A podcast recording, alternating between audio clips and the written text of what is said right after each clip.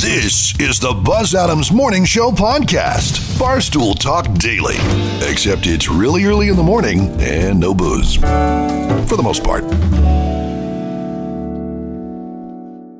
Welcome to the show. Thank you for joining us today, and it is great to have you along as the Buzz Adams Morning Show takes to the airwaves. Today is June 14th. It's National Bourbon Day, among other things, also National Blood Donors Day. and National Flag Day. Oh, right.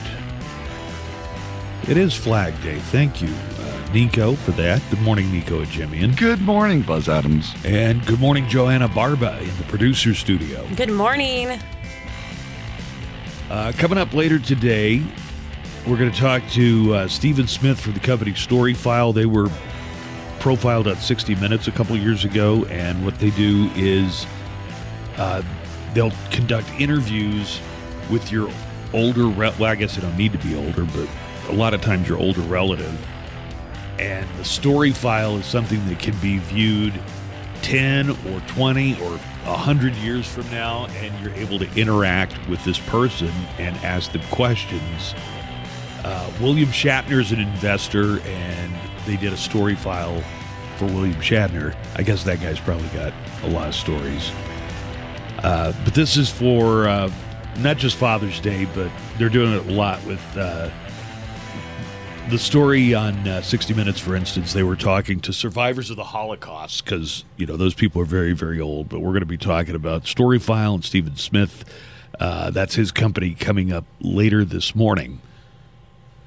Let's get a look at El Paso weather, and then we'll start previewing the show. El Paso weather is brought to you by Wet and Wild Water World. And uh, it's going to be hot again, so get ready for that. Um, across the country, over a quarter billion Americans are going to be facing uh, high temperatures in excess of 90. Also, they're saying that uh, record high temperatures are going to be dropping left and right today. El Paso, partly cloudy and 102 for the high temperature. There's some cloud cover, but it doesn't look like there's any rain in the forecast. It doesn't look like there's rain today or tomorrow. Tomorrow's going to be sunny and 103. And then Thursday in the afternoon and Friday, we're going to have maybe a 10 to 20% chance of rain. That's uh, Thursday afternoon and evening. And then Friday, we're going to have little chance of rain sticking around throughout most of the day. High Thursday is going to be 100 and Friday 98. The weekend temperatures are going to be right around 100 degrees. So that is the weather brought to you by Wet and Wild Water World. Right now, Wet and Wild season passes are on sale for just $59.99 plus tax. You can get those at any area Circle K or online at wetwild.com. That's wetwild.com. It's going to be a hot summer. It already is, and it's not even summer, so make your Wet and Wild plans early and get the best deal on tickets at any area Circle K or online at wetwild.com. Let's find out what we're we've got coming up on the show today. Uh, Joanna Barba is going to have entertainment news headed our way a little bit later. So, what do we have on the entertainment front today? We're getting more details about the Joker sequel. Sources say that Lady Gaga is in talks to join as Harley Quinn and that's it's going to be a musical. I guess Lady Gaga would make a pretty good Harley Quinn. Yeah, right? Nico, you're the Batman guy. Do you think Lady Gaga would make a good Harley Quinn? Uh, I don't know. Okay, there's this bat. There's this character in comic books called Batman, and his enemy is Joker. Joker's got kind of like this girlfriend named Harley Quinn. So I'm going to ask you again: Do you think Lady Gaga would make a good Harley Quinn? Uh, I don't. I don't know. Okay. Uh, well, what do you have coming up in news today? Uh, a lot coming up in news. Uh, let's start with. Uh, I I didn't see it on on Joanna's entertainment board, so I'm just going to bring it up anyways. Uh, It's the 40th anniversary of E.T. the movie. Drew Barrymore has been posting pictures of her on set when she was seven years old, along with people like uh, Steven Spielberg and the other kids. I don't know. Henry Thomas. Henry They're not. They're not important. I mean, the other kids. Uh, Forty years since ET was made, and it was uh, and it won an Academy Award. What did it win for? Did it win best screenplay? It- it- I don't think it won Best Picture. Eighty. What year did it come out? 40 84? years ago. 82. 80s. Oh, okay, got it. We- a lot of good we're like, stuff. It's the 80th, the 40th anniversary. um, a lot of Oscar-y types movies came out around that time. It was probably something like Gandhi or Out of Africa or Sophie's Choice or something. budget of ten million dollars. E.T. Yeah. Well, happy E.T. Day, everybody. Aw. They uh, had public hearings on the January 6th insurrection yesterday. So yesterday they had a bunch. Uh, they, all of the all of the uh, people giving testimony were Republicans, including the former Attorney General under Donald Trump, Bill Barr, and uh, some pretty wild testimony. A lot of people are saying that Trump really got ramped up on election night when it was clear that he had lost, but a visibly intoxicated Rudy, Rudy Giuliani convinced Trump that he actually won. We heard that in Okay. multiple persons. Must say you Right. Dude, what's Uh, yeah, right. this showed say you won, right? this story was relayed in multiple testimonies from people who were around the White House on election night saying that and they the stories sound similar. Rudy Giuliani visibly intoxicated convincing the president that he actually won the election. So You know what I thought was interesting was uh, how, they they basically Mick Mulvaney, the former president's chief of staff um, and a former congressman, uh, he was recorded as saying that the only people left in Trump's inner circle by uh, two months after the election, and and really the the only people sticking around were Sidney Powell, Rudy Giuliani, that other lawyer, uh, probably, Lin Wood, Linwood, right? and that everybody who you thought would be like, all right, they might be on his on Ride, or- side. ride or die. Ride or die. They were not. They were trying to tell him. Ivanka wasn't. Ivanka, uh, Pat Cipollone, the White House uh, counsel, um, Bill Barr, the Attorney General. Uh, you know, just all these other really official people. Uh, Katrina Pearson for the campaign. Uh, Kaylee- Jason Miller, I Jason Miller. yeah. Um, who was uh, uh, who was his his famous advisor, Kellyanne Conway. I mean, all these people. She wrote a book saying that she told him, like, at, right after the election. I don't know. Did she tell him or did she? She says she told him that you know. like she straight up told him, yeah. But I'm just wondering, like, how Kellyanne Conway walks in there and I think she tells him said- something he didn't want to hear. you you're letting all of these other people tell you something false. Right. So they're they're establishing here that the former president should have known based on the advice of everybody except a drunken Rudy Giuliani it sounds like that he did not win. Did you hear another thing that they they might go after is uh, fraud between the election in 2020 and uh, January 6th and then inauguration day. Did they these- raise like they two were raising money fifty million by telling people it was going to go to the Stop the Steal. The fact is that money went anywhere but Stop the Steal because Well, I, this is what I had heard that uh, the, the, they were Joanna. Get this. So Donald Trump and the campaign releases things that say, "Please donate now to the uh, election defense fund." Donald Trump's election defense fund. All the money No, to Buzz, the did you get an email about that? I yeah the election I defense got a lot fund. of them. Well, they asked the finance person for the campaign, "Where is the uh, election defense fund?" And she said, "There, we, we didn't actually have one. There Yikes. was no. But they raised two hundred and fifty million dollars Oh off of telling people in emails and They, fundraising they emails. said the average donation for those kind of uh, solicitations was seventeen dollars. So based on that, they're saying these weren't super wealthy donors. These were people who probably live paycheck to paycheck, or they're you know on some on disability or uh, retired or whatever. That these were not rich people and they were being conned. Uh, it's unclear if they'll go after anybody in in the uh, Trump orbit for defrauding these people who donated money, thinking it was going to go to, you know, combat non-existent election fraud or anything, but. Another damning day uh, in the Capitol Well, investigation. see- Every single person who testified, a Republican, many of them working uh, directly for the former president. Did you see Donald Trump's 12 page reply yesterday? I guess I would have had to have gotten a a user ID on Truth Social to see that. I'm sure they printed it by now. No, I didn't. See Oh no, this wasn't. I didn't to, see it. to Truth Social. This is uh, twelve pages of typed documents, supposedly from him, uh, that details his rebuttal. And You're, you're gonna have to go through it. does it make? Let me just give you some some uh, highlights. Uh, this is one section: the sham investigation. uh, stop the count is another section. Ballot trafficking. Yeah, these are all the things The his- math. the math. is one section. But what if there were more? is another section.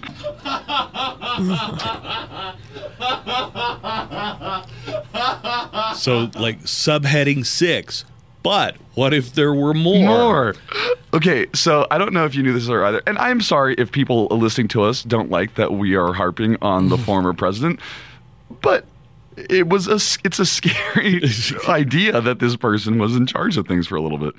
Um, the- Stop getting scammed. I guess would be my message. Right. Stop. Stop taking this notorious liar's word, Word as the anything. golden truth because he's scamming people. A lot of people are going to prison for listening to him and going to Washington based on his lies, which Did were based see- on the rantings of a drunken former New York City mayor. Um, so the New York Post, a Rupert Mur- uh, Murdoch uh, uh, publication in in New York, they did an uh, op-ed on Sunday. Did you read about that? Mm-hmm. Did you? No. Oh, all about how Donald Trump needs to go away. Oh, really? Yeah. The Post. The Post. The Post has The been New York Post- a- an ardent Trump Supporter, supporter. Right. And this was like, you need to go away. You you lied. There is Really? no yeah. There is no Well, who proof. was it? Op-ed? Who wrote it? it was from the editorial board, Oh, okay. So Uh, no whatever one- editorial board they have. Right. I guess those are the people that are writing headlines like uh, "Headless Body Found in Topless Bar." the Post is famous for tabloid headlines. All right, we've got a lot to get to. We'll hear uh, some of the testimony from yesterday. Also, Amber Heard spoke out for the first time. It's the Buzz Adams Morning Show podcast. All right, we're going to have uh, another entertainment segment coming up later in the show, a couple hours from now, and Joker 2 might have uh, Lady Gaga as Harley Quinn. I've So- thought about it. Don't think she'd be a good Harley Quinn. Okay. He's had some time to think about it, people. Harley Quinn in this series, the reason she's like deadly, she's a, an Olympic level gymnast. Lady La- Gaga. is the opposite of the uh, a gymnast body. I feel like Okay. And you're saying that Margot Robbie does have a gymnast body, or did you care for Margot Robbie as as Harley Quinn?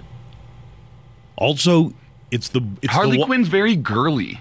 That's the thing. I don't. I don't picture Lady Gaga as a very girly figure.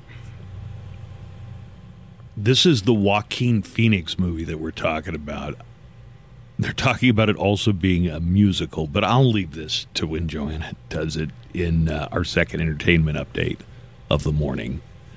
So we've got that coming up. This portion of the Buzz Adams Morning Show is brought to you by Pumping Ink Tattoo. You can find them on the corner of Dyer and Monroe, just moments from Fort Bliss. Also find them on social media or at pumpinginktattoo.com. That's pumpinginktattoo.com. I am not I don't think of myself as a very spiritual person, but I guess I have to believe in karma now. Because Charlie Sheen is upset that his daughter has joined OnlyFans.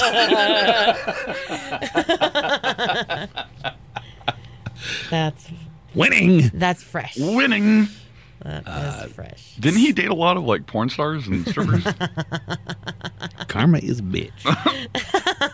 Sam Sheen is the daughter of Charlie and Denise Richards. and she turned 18 this year in Let's March. see. Sam. And yesterday, she Yeah. announced in on Instagram that she's now going to be on OnlyFans. Uh, so, yeah, Charlie Sheen's home was at one time the most notorious uh, celebrity drug den slash sexual oasis with a rotating cast of nubile porn stars and uh, now he's upset that his daughter is going to be doing OnlyFans. Did you find? Uh, Oh, she's pretty. Else about Yeah. Sam Sheen? Yeah, that she's pretty. She's real pretty. Somehow, Charlie, after the years of drug abuse and porn stars and porn stars abusing drugs and abuse, after all that, somehow Charlie's decided he knows where the blame really lies. His ex, Denise. Oh, This is The a quote from mother's- Charlie. Sam is 18 years old now and living with her mother. Is that your impression?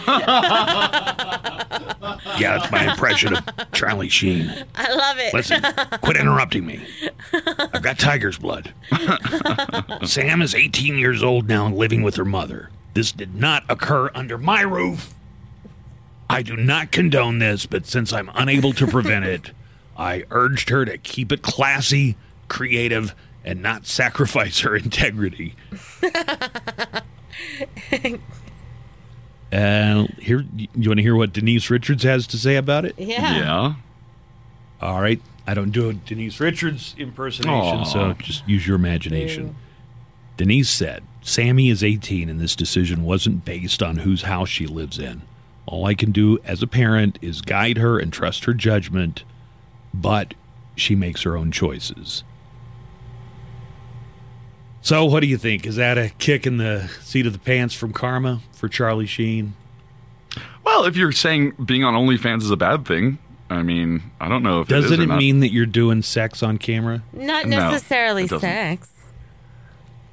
Actually, no, not even sexual. I mean, nothing. Some some people have entire accounts that are nothing but uh, almost like Patreons, where Yeah. they. Like if I wanted to start my OnlyFans, it would be me eating pizza and crying. I'd pay that for that though. Thank you. so it's not all about sex, Buzz. percentage wise though would you say that a, more than 50% of it is sexual or titillating in nature It's- i've never i've never been on an onlyfans i don't i just thought it was like a porn No. It's not a porn site, but a lot. I mean, it could be used to promote. well the way these parents are talking it sounds like they're expecting it to be sexual in nature they're talking about you know uh, keeping it classy and not sacrificing integrity Well, that's what he said about you know you can you can be on there and, and just show off creative stuff and not have to show your body. Uh, about 200 different showbiz types signed a letter urging Hollywood to be more responsible when it depicts gun violence on screen. Very rarely, here are the movies that I'm not a big fan of, where there are massive amounts of bullets fired and you never see an innocent bystander get hit. You hardly ever see that in a movie. One movie where that did happen was Pulp Fiction. Do you remember uh, Bruce Willis sees Ving Rhames and hits him with his car, and then Ving Rhames gets up with a gun and he accidentally shoots one of the ladies who's trying to help. Yeah, That's one of the few instances where you see, oh, random bystanders get struck. It's oh, the bullets always hit where they're supposed to hit, or they don't, but nobody ever accidentally gets shot, and I think that's pretty irresponsible. About 200 uh, showbiz pros, including Amy Schumer, Shonda Rhimes, Judd Apatow, and Jimmy Kimmel, signed an open letter urging the motion picture industry to be more responsible when they're depicting gun use on screen. Could I also add to that uh, driving vehicles in an unsafe manner? Show them occasionally wipe out a, a mother with a stroller. You know, when you're doing a chase down a city street and you're going up on the sidewalk, they never hit anybody. I would just say, you know, throw in something realistic there, like an innocent bystander getting run over because you're driving backwards down a sidewalk. Here's some of what the open letter says. Like most of America, we are enraged by the recent mass shootings in Buffalo and Uvalde, considering there have been over 250 other mass shootings so far this year. It's an almost incomprehensible tragedy. Something needs to be done. It doesn't go so far as to call for censorship, but they would like Hollywood to start doing a few things like showing consequences for reckless gun use. Okay, that sounds kind of like what I was saying. And limiting scenes that include children and guns. The letter also states, quote, "We are under no illusions that these actions are a substitute for common sense gun legislation." But adds, "We didn't cause the problem." But we want to help fix it. The letter was prepared by the Brady Center to Prevent Gun Violence. Brady was, uh, uh, was he the was he Reagan's press secretary? I think he was press secretary. The one- yeah, the one he that ended was up shot. in a wheelchair. Right? Didn't they just let that guy completely out? He'd been um, John Hinckley Jr. John is on Hinckley full Jr.. release now. Yes, before he was on limited release. You were the one telling me that that he like lived with his mom. He had to like show up sometimes. he couldn't be like within 50 miles of where any president was ever going to be at any time. yeah, there were a lot of conditions of his release, and now the guy who shot Reagan and Jim Brady uh, is, I guess, just free. the names also include Mark Ruffalo, Julianne Moore, horror directors Eli Roth and Joe Dante, Debbie Allen, and Adam Brody. Some people are noting one name that's not on the list, Alec Baldwin. Huh. Seems like that's something he would have signed on, but maybe that would have drawn too much of the wrong kind of attention. You mean to the- Alec Baldwin for gun control?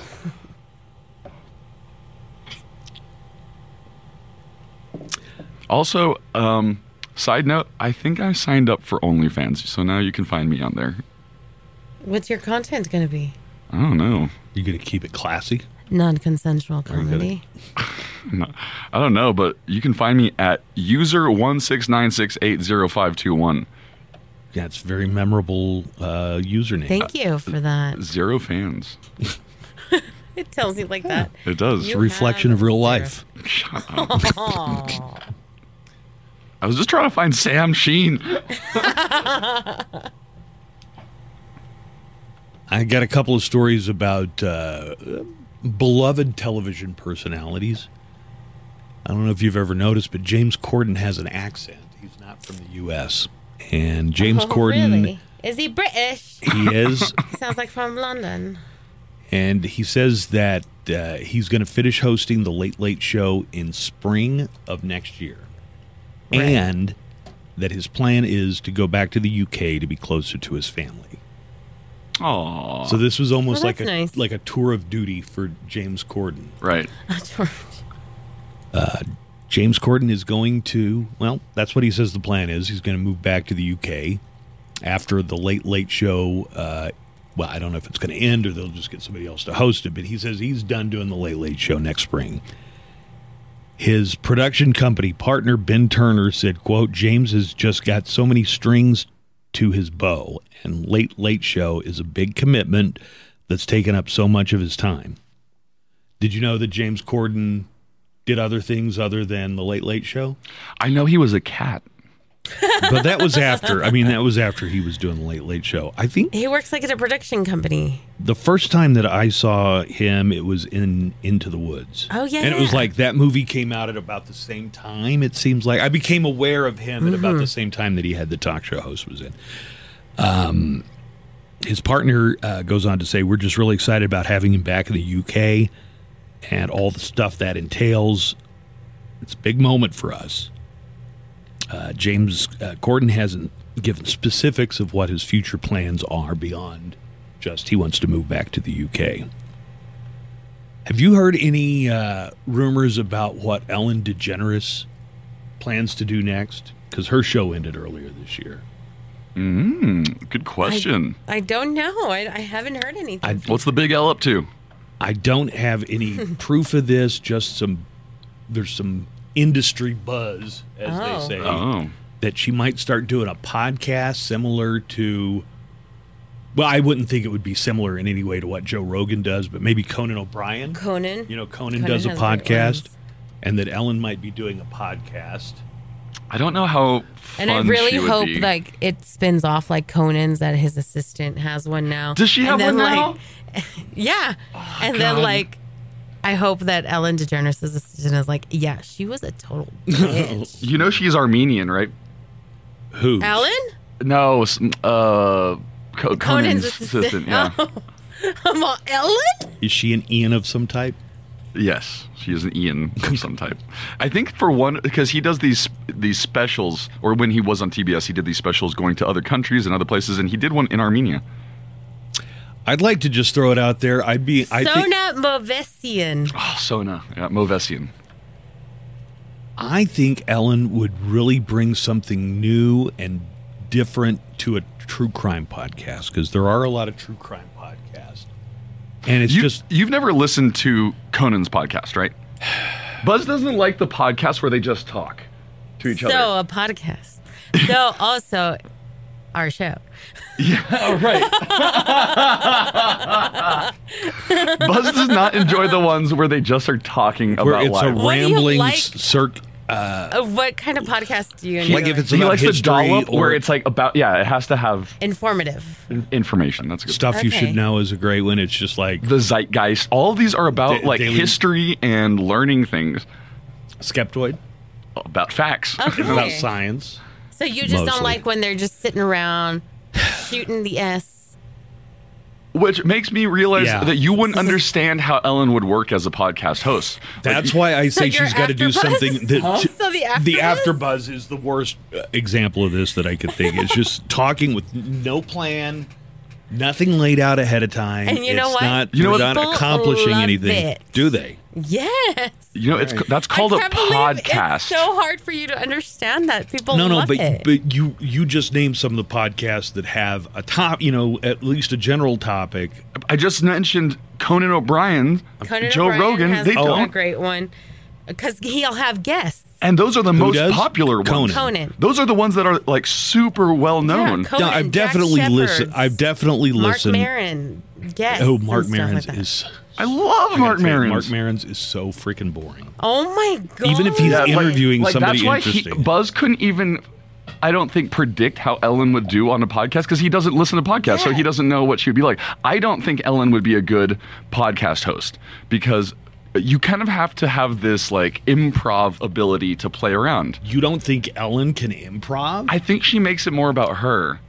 I think she's much more good about like I think after everything that has come out about Ellen, yeah, she makes everything about herself. and even when I've seen her on the show, like all of her gags and stuff are at other people's expenses. She's not she really does good do a at lot of like gags and stuff, so it'd be kind of hard for her to be able to do That's something like why that on a I want to suggest that she, and I know this maybe isn't in her wheelhouse, but do a true crime podcast I can't because listen. you'd be. I love true crime podcasts, and I can't hear Dory telling me about a murder. you know all what? Just will you close your eyes for a second? No. close your eyes for I a second, and I'm going to imagine for you what it would sound like if Ellen did do a true crime podcast. All right, Okay. but you've got to. My eyes are closed. Okay.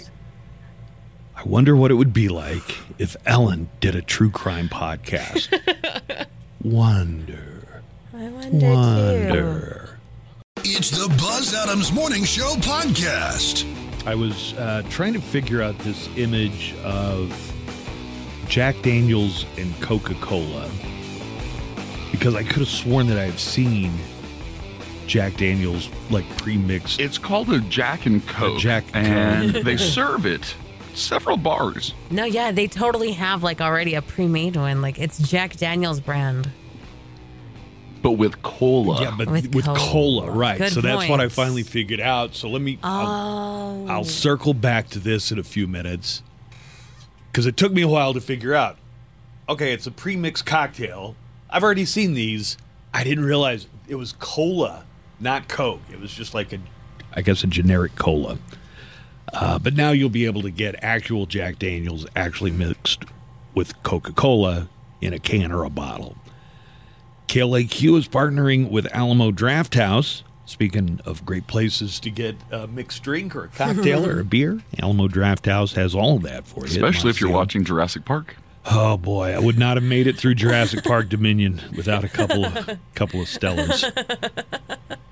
It is the summer music movie series special parties featuring fun and musical movies. So all these have to do with uh, music are going to be shown all summer long, and you can watch in the comfort of the upgraded recliners, sofa seats, and call button service. That's at Montecillo Alamo Drafthouse. You can get tickets at drafthouse.com. And the next movie is going to be hosted by Joanna Barba. It's going to be a week from today, so mark that on your calendar, June 21st. Dirty Dancing. dancing. I'm so excited. Joanna still has to watch Dirty I've Dancing. never seen Dirty Dancing. Don't put Joanna in a corner, Buzz. They so Nico filled in for you last week. If Yeah. you haven't seen the movie, they make they want They you to watch, you watch it, it, right? yeah. Because there's going to be all kinds of games and you need to know who baby is and why people keep wanting to put her in a corner, for Mm-hmm. instance. Truth be told, I that's one I never saw. I kind of don't want to watch it until the day of. Oh, Yeah, but they want they want you as the MC to be like kind of the cheerleader for the movie, you know. they even recommend finding out some facts and information so you can show it off Okay. about like maybe some unknown I can find production facts, without seeing it. yeah. It is the Alamo Drafthouse Summer Music Movie Series official summer events partner of KLAQ. Join me at the movies. I got a couple of stories that I've written uh, at KLAQ.com. Buzz, you've been busy. Look at that.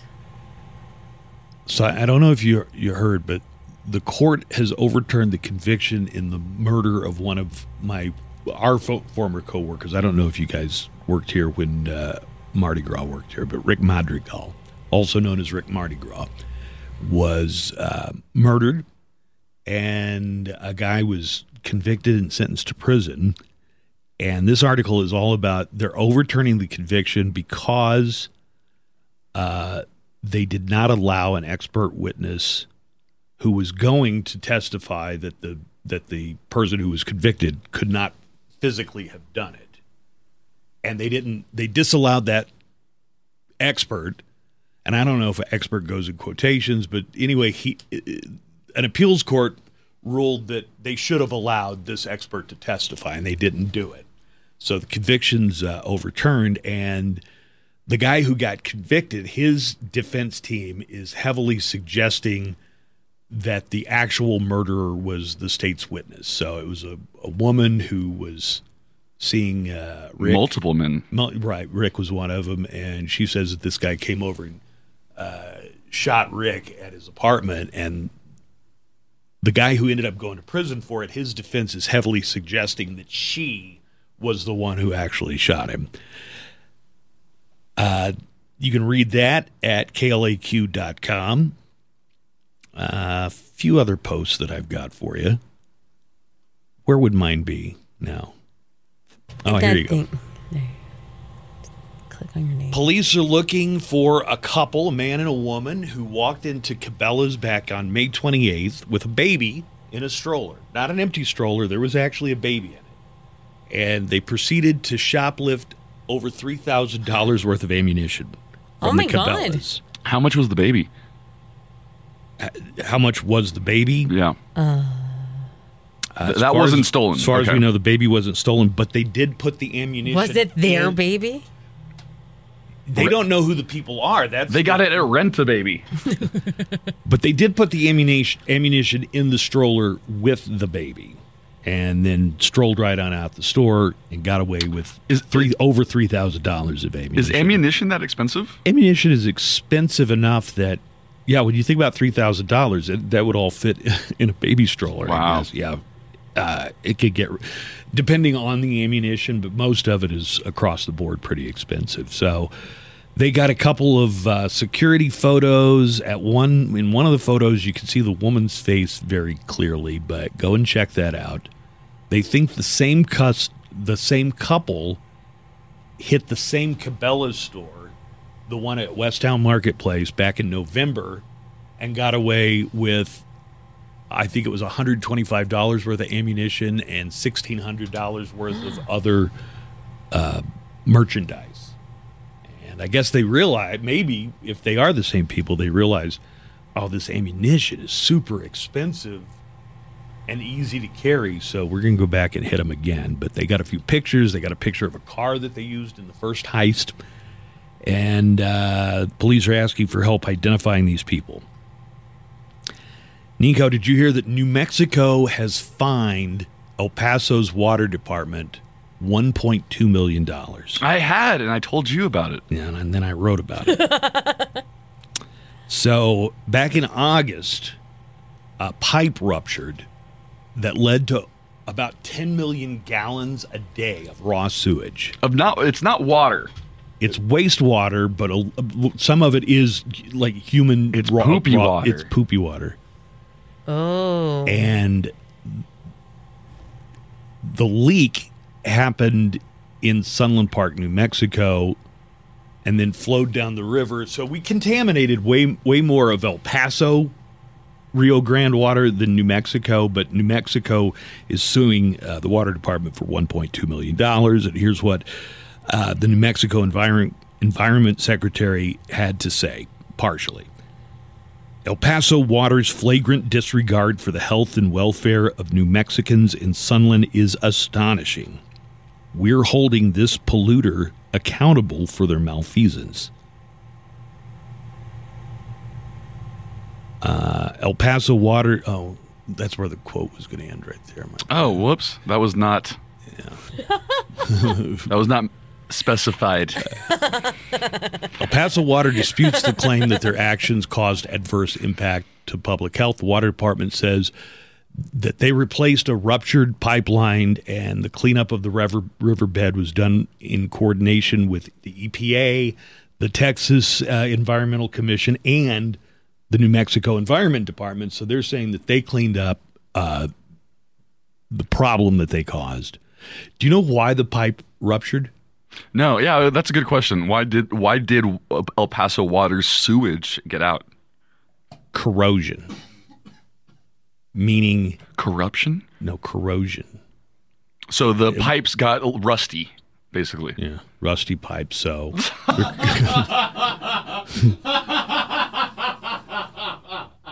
you know, you're thinking, well, you know, maybe if there was like a, a natural disaster, an act of God, an earthquake or something. But this sounds like they were not doing proper pipe maintenance. Yeah. and the pipe got then your so pipe rusty. gets a little rusty. That's right. Then your pipe explodes. Mm, mm. Happens to all of us. It happens. I don't know if you if you guys have seen the river. The water started running a couple of weeks ago, so people are going to be irrigating. We had Dr. Okarans in to talk about uh, vector control because mosquitoes are going to come back when the irrigation starts. But that water, which has always looked kind of like the chocolate river in Willy Wonka's factory, looks even grosser. It's got like this foam on top of it. Except Augustus Gloop is dead Yeah, Augustus Gloop would would die immediately. in the water. So this is not a lawsuit. This is a fine, and uh, El- El Paso Water may have to uh, pay it. But yeah, that that water is looking extra nasty this year. Jack and Coke are combining for the first time officially. So these Jack Daniels cocktails that I had seen is Jack Daniels and cola, and those have been out for a while. But now Coca Cola itself is on board, so you'll be able to find Jack Daniels And Coke? and Coke together in cans and I guess bottles in six packs. I think somebody made the comment on the late night roundup.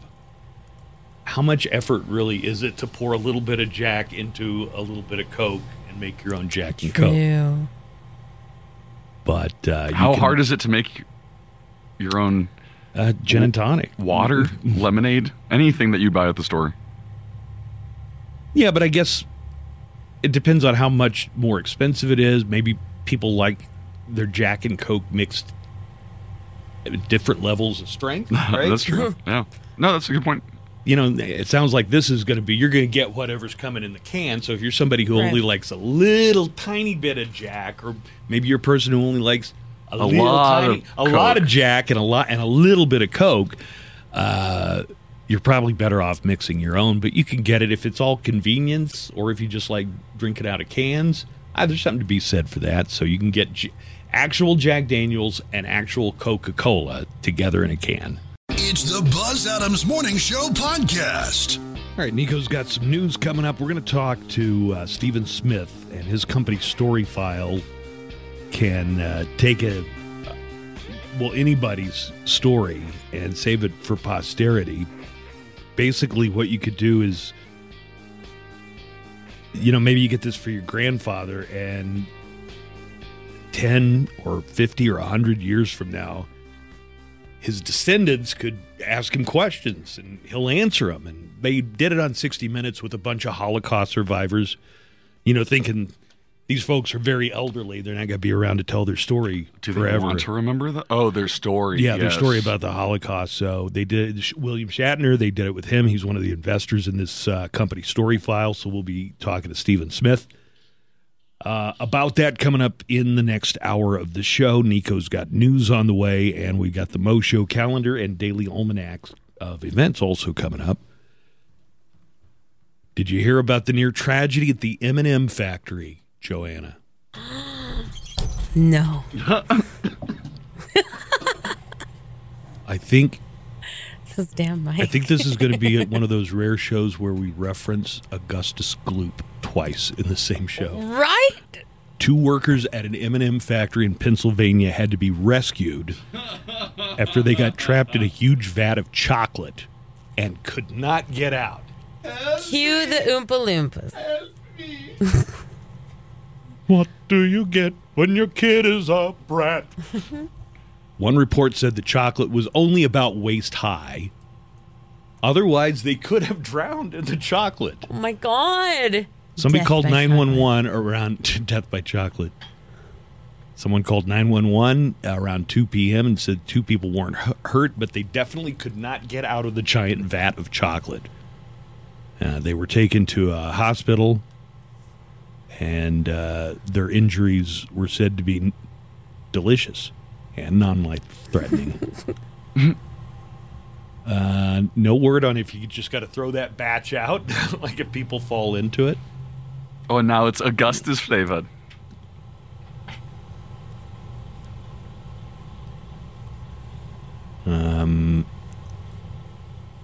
Forty-one percent of Americans say they're above average at spelling. Would you say you're above average at spelling? Yes. I would say I'm above average. I would say I'm probably at least average. But there are still some words like the I before E Ugh. in receive and conceive. I can never get those right. If it weren't for can, if it I weren't for spell check, spell I would one. never smell. There are certain words, No. and some they're not even really difficult words that I just wouldn't get wrong. It's like spell check. B- Receive. Believe is the word that took me out of the second grade spelling bee. So, And life. yeah. In a poll, 45% of Americans say they would rate themselves as average spellers. 41% claim they're above average. And 10% said they're below average. 4% said they don't know, but they spelled it don't N O. Um, with spell check and autocorrect, do you think do you think that's going to lead to for, to people being better spellers or worse spellers? Worse. Some people Yeah, but- ignore that red But line But it's a constant reminder every time you misspell, you get that red squiggly line, right? Some people ignore that line. How could you ignore that line? I've- it's telling you I've you, seen you're it, okay? People spell ignore spell saint for me. S E E N T. Saint. That's, cor- Scenes. that's I correct. seen it. We should have an urban diction spelling bee one of these days. Mm-hmm. like when they have the scripts. Cleveland Steamer. Right. Let me see. Cleveland. How do I spell that? San Cleveland's a- Francisco bird feeder. Can I get the country of origin on that? 24% of people say their spelling has improved thanks to spell check, and it seems like that would be the case. Yeah. When I see you that, would think. but it just doesn't sink Nope. in for whatever reason. Nope, people ignore that red line. 15% said that spell check and autocorrect have made them worse at spelling. Uh, in any event, 71% said that spelling should still be a subject at school. But 16%, and this is an American survey, 16% of Americans say that spelling classes are outdated. Do you know when the rules of spelling were, were very haphazard and willy nilly in Shakespeare's day? Like you mm-hmm. could spell a word, you could spell a word kind of however you you wanted to spell it, and people are like, "Yeah, I get the gist of it." Right. Uh, let's get to our Mo Show calendar and daily almanac of events for today. Uh, today is Flag Day, so why don't we start off with a tribute to June 14th, Flag Day. All right, this is the Mo Show calendar and daily almanac of events. In addition to Flag Day, it is also National Bourbon Day. Do you know the difference between bourbon, whiskey, and scotch? Yes. No. Tell me, because I don't know. Bourbon us. is made with corn, I believe. Whiskey is made with uh, rye. Are you? You don't know, is what you're saying. I could just tell by the way that you're saying this. You lack the courage of conviction. Do you and know what the then maybe what Scotch, I is think like Scotch aged. has to be from Scotland for one thing. But I could Uh, again, I I, could bar- be I think Scotch has to be aged in certain barrels, though. You don't know why. Why is it so hard for you just to say, "Yeah, I, I don't really know"? Because I the kind of know. You're right. well, say that's you can say that. Hey, I kind of know. Oh, that's another way of saying you don't know. no, I kind of know. And whiskey? Yeah, and whiskey. Rye. It's made with rye. Okay. Today is World Blood Donor Day. And uh, also Army Birthday Day is June 14th. Bourbon is a type of whiskey, much in the same way that champagne is a hmm. type of wine. So all bourbon is whiskey, but not all whiskey is bourbon. Hmm. Birthdays today include actress Lucy Hale from Pretty Little Liars, and she is 33 today. Made with 51% corn. What? Lucy Whiskey? Hale? Bourbon. Bourbon. Yeah. I knew that Wait, because I watched. Lucy Hale's made with 51% corn? Maybe. no, I'm saying bourbon whiskey. Bourbon has to have corn. 51%. I said that earlier. I knew what I was talking about. Okay. I watched Justified. retired, I guess retired. I mean, as far as I know, you're retired if you're 53 and a tennis player, right? Steffi Graf is 53 today. There was a, this was probably before your time, but it, back in the 90s, a fan of Steffi Graf stabbed Monica Seles during a tennis match What? because he was obsessed with Steffi Graf and he thought taking Monica Seles out would help her career. Uh, 1993 is when that happened. But anyway, Steffi Graf is 53 and Monica Seles uh, pulled through. Boy George of Culture Club is 61. Joanna, you're you're into the scene. Is is Boy George considered a, a gay icon? Yeah. All right. Birthday for Marla Gibbs, the actress who played Florence the Maid on The Jeffersons. 91. Whoa. 91. Florence from uh, The Jeffersons. Yeah, way to go, Flo. Dates in history. Two- Also, all Scotch whiskies. oh boy. Oh my god. must They- be aged in oak barrels for at least three. I said that. I said I think Scotch has to be aged in barrels a certain way, and you were like, "What? No." You were just saying it with with such uncertainty. It didn't. I ins- thought, but usually I say it those didn't things, and inspire you, a lot of confidence. you'll be like, "Oh yeah." no, no, no. That's you're talking about other people. I'm talking about you. That No. normally you will always kind of like Oh, pick up what I oh, say and then Oh. run with it. All right, not this time. So what's Jack Daniels?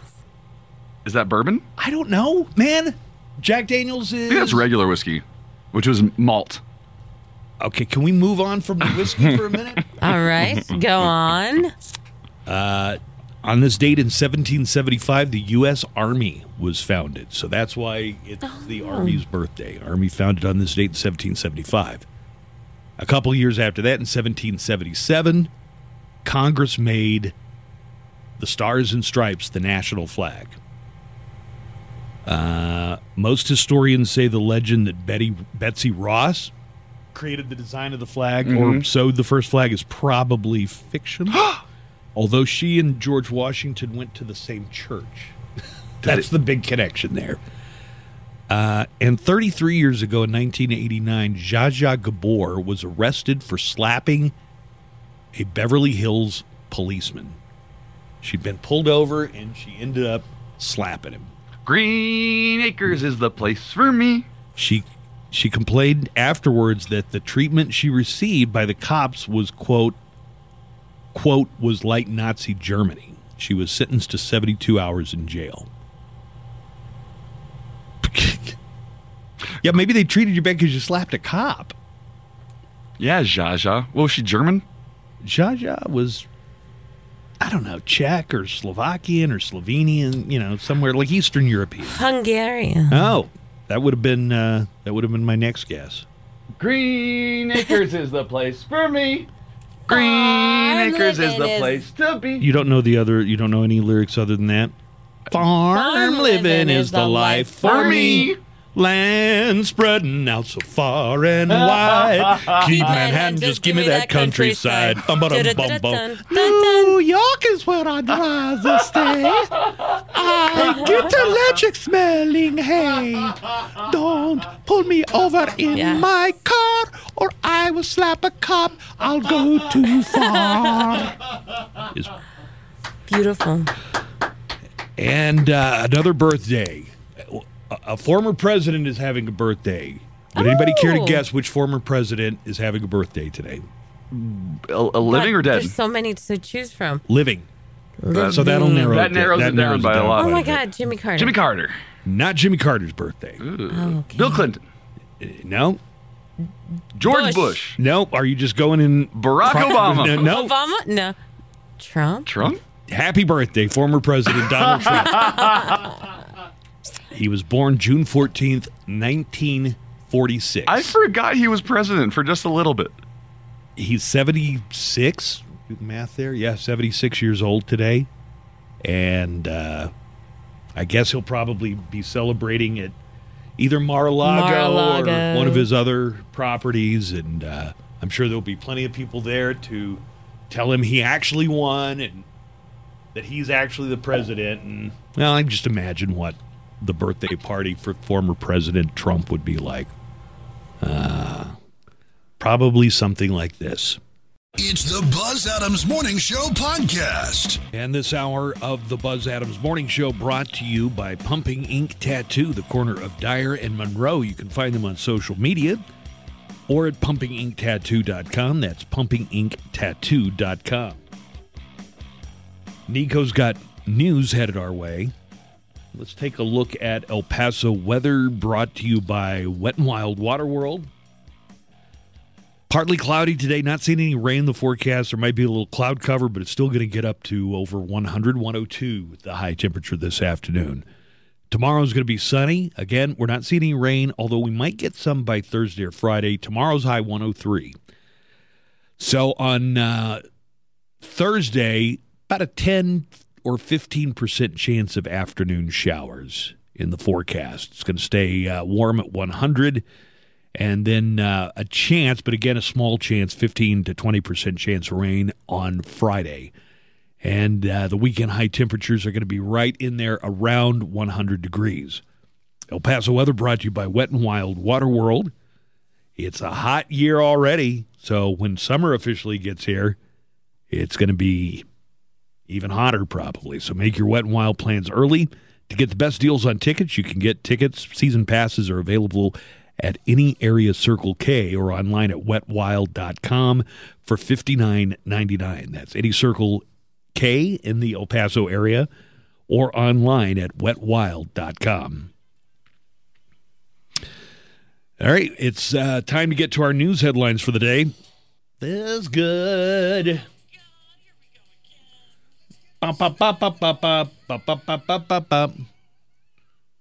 My. And here is Nico with today's top news. Good morning, Nico. Good morning, Buzz. Global stocks tumbled and the S&P 500 closed in bear market territory Monday as the globe continues to be rattled by inflation.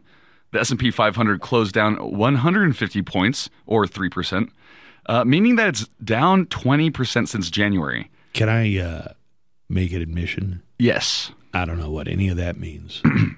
Well, this is uh, they all measure th- different uh, aspects of the economy. So the S&P 500 yeah, yeah, yeah. Okay, cool.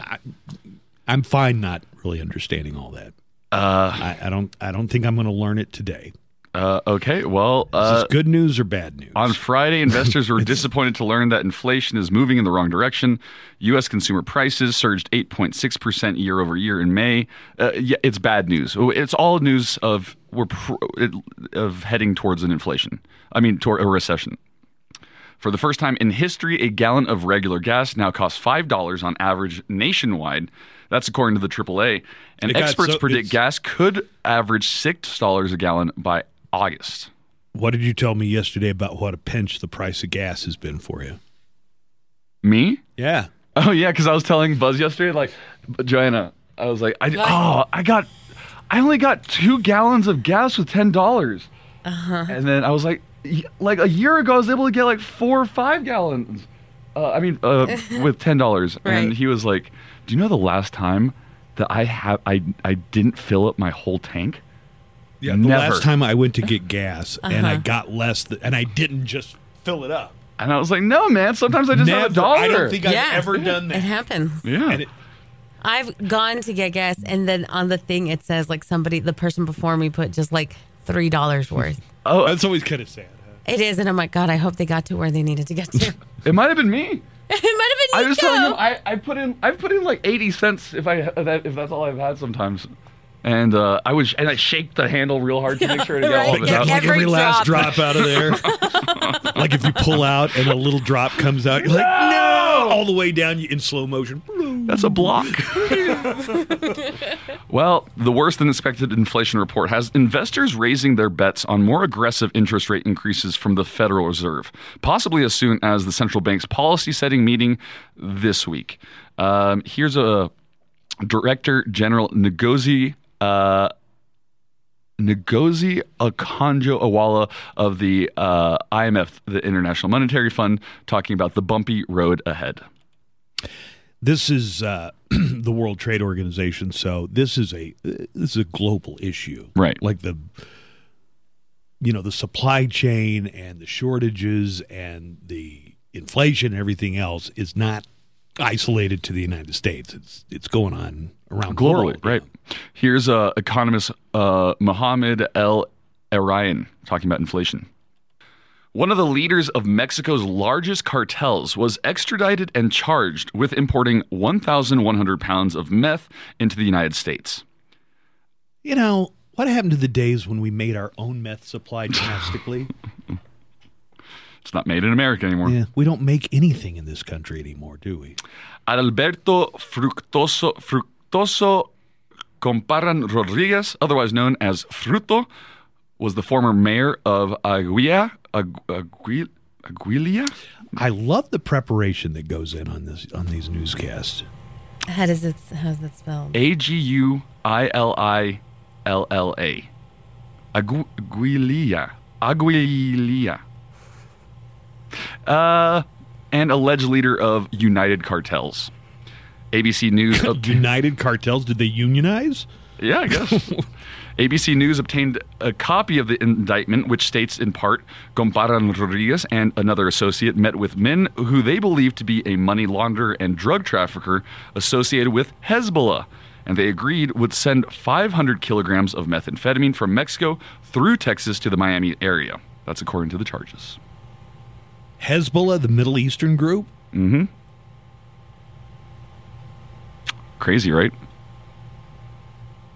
An Australian gossip columnist is apologizing to actress Rebel Wilson. The Guardian reports Andrew Hornery of the Sydney Morning Herald, who had been accused of attempting to out the actress, is explaining where he went wrong.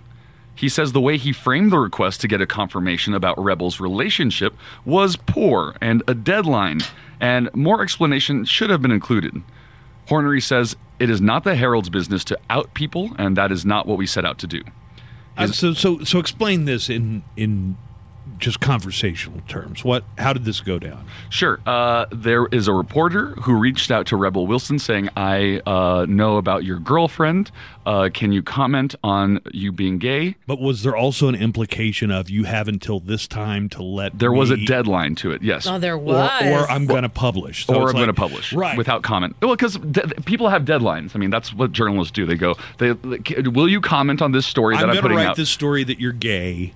I Would need you- would your you like to comment, comment, And or- here's you have until this time before I before I go with the story. Right. So but Rebel Wilson wasn't having it, so she just outed herself on she went Insta. on. She went onto Instagram and revealed her relationship with a woman and said, "Yeah, that she was gay." Um, Oh, good, good for her. That guy, right? well, Andrew Hornery You're a rebel anyway, so Angry, this reporter went on to write an op ed in the Sydney Morning, Morning Herald uh, talking about how sh- Wilson scooped him. was he upset? Yes. He was upset. And it has been pulled from their website and the paper. Oh, so he was he was upset, but he also admits that he shouldn't have put her in a corner. No, no, like he didn't say that in the op ed. No, no, these are two Ah, different uh, things. okay. Okay. He wrote the op ed saying, Rebel Wilson, how could you scoop my story? I was, I, you know, I was going to do this story about Like, you. as a courtesy, I let you know that I was going to out you, Right. and then you went on Instagram. And, Well, it has caused such a, a furor that the uh, the Sydney Morning Herald has taken off his uh, op-ed from the website and the, the paper. Um, I guess now but they're he not going to fire him or discipline him. no, him. but now he is now he is apologizing, saying that we're not in the business of outing people. This is not the Herald's intent. I may have worded my email to you poorly. It shouldn't have had an, a deadline, and maybe more of an explanation should have been included. You know, outing celebrities used to be a huge part of what tabloids like the Inquirer. In an about. interesting side note, Hornery says he's gay and did not intend for things to happen the way they did. Yes, outing. I mean, we all remember Lance Bass and Perez Hilton. Right. We're learning more about the deadly North Texas police involved shooting at a summer camp. Duncanville police say a man went to Dunk into Duncanville field house yesterday morning with a gun, got into an argument with a staffer, then fired a shot. He then apparently attempted to get into a locked classroom where he encountered officers who reportedly arrived on the scene within two minutes. There was a shootout, and while officers rendered some aid, he died at a local hospital soon after. Bottom line no children were hurt, neither were staffers, just a lot of frayed nerves. And now the Texas Rangers are investigating. The Supreme Court is ruling against some detained immigrants hoping to get release hearings while they fight deportation orders. The High Court has ruled that federal law does not require a bond hearing after six months of detention for those who've entered the country illegally. The ruling will impact thousands of immigrants detained for months as their cases are decided by immigration courts. Justice Sonia Sotomayor wrote that the federal government is free to provide bond hearings, but is not required to do so by the statute in question. Despite signs that COVID 19 infection rates may be increasing again on the West Coast, there are continued indications that the latest viral surge may be going away in the Northeast. Across New England and the New York and New Jersey region, hospital admission levels have dropped by more than 10% in just one week. On the West Coast, however, in areas of California and Arizona, hospital admissions are up by 15% in the last seven days. Across parts of the Southeast and Florida, hospital admissions are up by more than 14%. Nationwide, there are about 30,000 virus positive Americans receiving care in the U.S. And on average, only about 4,000 virus positive Americans are entering the hospital each day. The number of virus related emergency department visits also remains at one of its highest points since mid February. All Yellowstone National Park entrances have been closed in the wake of an unprecedented rainfall causing substantial flooding, rock slides, and mudslides on roadways. That's according to the National Park Service, which they announced just today. Some roads have been washed out and others are covered in mud or rocks. Power has been also knocked out in multiple parts of the park. More rain is in the forecast for the next few days. Who said uh, officials said they don't want anyone to get stranded. The Park Service didn't yet say when Yellowstone would reopen. The latest supply shortage to hit stores in the United States is Sriracha. Sri, Not- Sriracha. not Sriracha. It's disproportionately impacting women who menstruate. Major retail chains, including Walgreens and CVS, are reporting a shortage of tampon products. The average price for tampons and other menstrual products in May, uh, I'm sorry, in May, prices rose by nearly 10% for tampons and 8% for pads. Procter & Gamble, the manufacturer of Tampax, a leading tampon brand, told ABC News in it is producing tampons 24/7 to meet the demand. Edgewell Personal Care, which makes Playtex and OB brands, did not respond for comment. How is how is this Amy Schumer's fault? I thought I saw a couple I of saw headlines. something like they that were, too. They're blaming it on Amy Why Schumer. Do you know, Nico? Yeah, you know everything. I don't not know everything. you know um, some things. I know a lot about a little. Uh, because Amy Schumer is well known for her female and flu- menstrual related comedy. okay. No, I swear I saw a headline saying that Amy- Amy Schumer had something to do with the Damn. tampon shortage. Was it a joke? it's a joke. They're talking probably about the size of her. Amy. No, no, but I saw it. I saw it as like a, a headline. Amy Schumer is getting the blame for a U.S. tampon shortage. Yeah, click on that. Let me know what's going on there. La la la la. Is there a paywall? God, there is. God. Okay. I wouldn't be surprised if it had to be a joke. I mean, how could one person, be responsible for a tampon shortage? Yeah, I don't know. Joanna will circle back and let us. Okay, know. Yeah. let me know, Joanna, because. I don't, I don't want to. find out. Okay. But you understand. You, d- does this weird you out? This concept of feminine products? Buzz is like, it doesn't directly affect me. It doesn't affect me, so why would I care? Yeah. Yeah, I'm a little uncomfortable with it. Oh, you're uncomfortable with it. I don't know. You're such a puritanical Whatever. dweeb. Um, yeah, it happens. It's Oh, products. that- because she's a spokesperson for the mo- for the Tampax Tampax brand. And she's been such an effective Yeah. spokesperson. she's been Demand is up 7.7% over the last two years, and they're working 24 7 at the tampon factory to keep up with the demand. but not be, the demand's not because of Amy Schumer being the no, but because she's the spokesperson, everyone's like, it's her fault. oh, okay. It- that's so stupid. That's so dumb. Okay. That is dumb. All right, moving on. A bipart. You have a daughter. You should know. You should be more comfortable with these topics. you have a daughter. Pass. A bipartisan group of senators reached a general agreement on new gun legislation following weeks of negotiations sparked by the recent wave of mass shootings. 20 sen- senators, including the 10 Republicans needed to avoid a filibuster, released a statement Sunday confirming the deal, saying in part, Today, we are announcing a common sense, bipartisan proposal to protect America's children, keep our schools safe, and reduce the threat of violence across our country. Families are scared, and it is our duty to come together and get something done that will help restore their sense of safety and security in their communities. The agreement would provide funding for mental health incentives, for the creation of so called red flag laws to remove firearms from people who are a danger to themselves or others, increase money for school safety, and strengthen the federal background check system as it relates to convicted domestic violence abusers or those with restraining orders. If passed, the proposal would be the first major gun law to make it through Congress in years. Something like 30 years. Mm-hmm. Well, Hollywood stars are taking a stand against gun violence following the Uvalde school shooting. Over 200 writers, actors, producers, and directors have signed a pledge promising to portray guns in a responsible way on screen. Stars like Jimmy Kimmel, Mark Ruffalo, and Amy Schumer are among the stars that have endorsed an agreement called hashtag Show Your Safety for gun safety and advocate and advocate Brady and advocate Brady United. The petition doesn't ask Hollywood to get rid of guns and gun violence on TV and film completely, but for creatives to be mindful of on screen weapons and how they're depicted. Brady United also gave suggestions on how to portray the use of firearms, such as limiting scenes involving kids and weapons, and reckless firearm use for adult characters. I think you brought up the people getting shot by stray bullets. They never show in a in a shootout. They ne- hardly ever. It's very rare that they'll show like somebody getting caught in the crossfire. hmm It's very rare that they do that. But you know, when there's a hail of gunfire, you never see. But I could say the same about like car chases. True.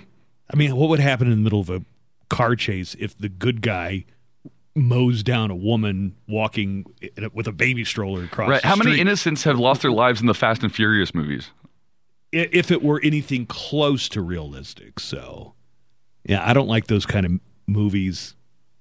I've just never been a fan of those kind of movies. When they get like they're in the street and then they get on the sidewalk. This happened in the the Jurassic piece of crap I Right. saw this weekend. He's riding his motorcycle. He never hits anybody. He never runs over anybody's toe. Probably did if Nothing. it was real life. No.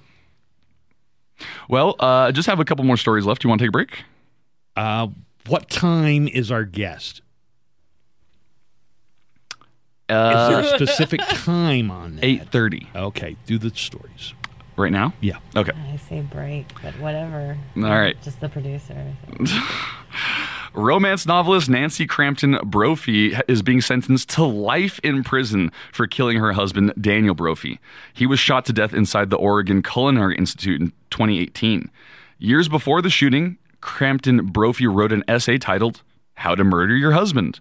She was convicted of second degree murder and sentenced Monday. The jury spent two days deliberating after nearly six weeks of trial. Crampton Brophy is eligible for parole after 25 years. The House Select Committee held another public hearing Monday, this time focused on the big lie pushed by former President Donald Trump and his allies that the committee says fueled those who attacked the U.S. Capitol.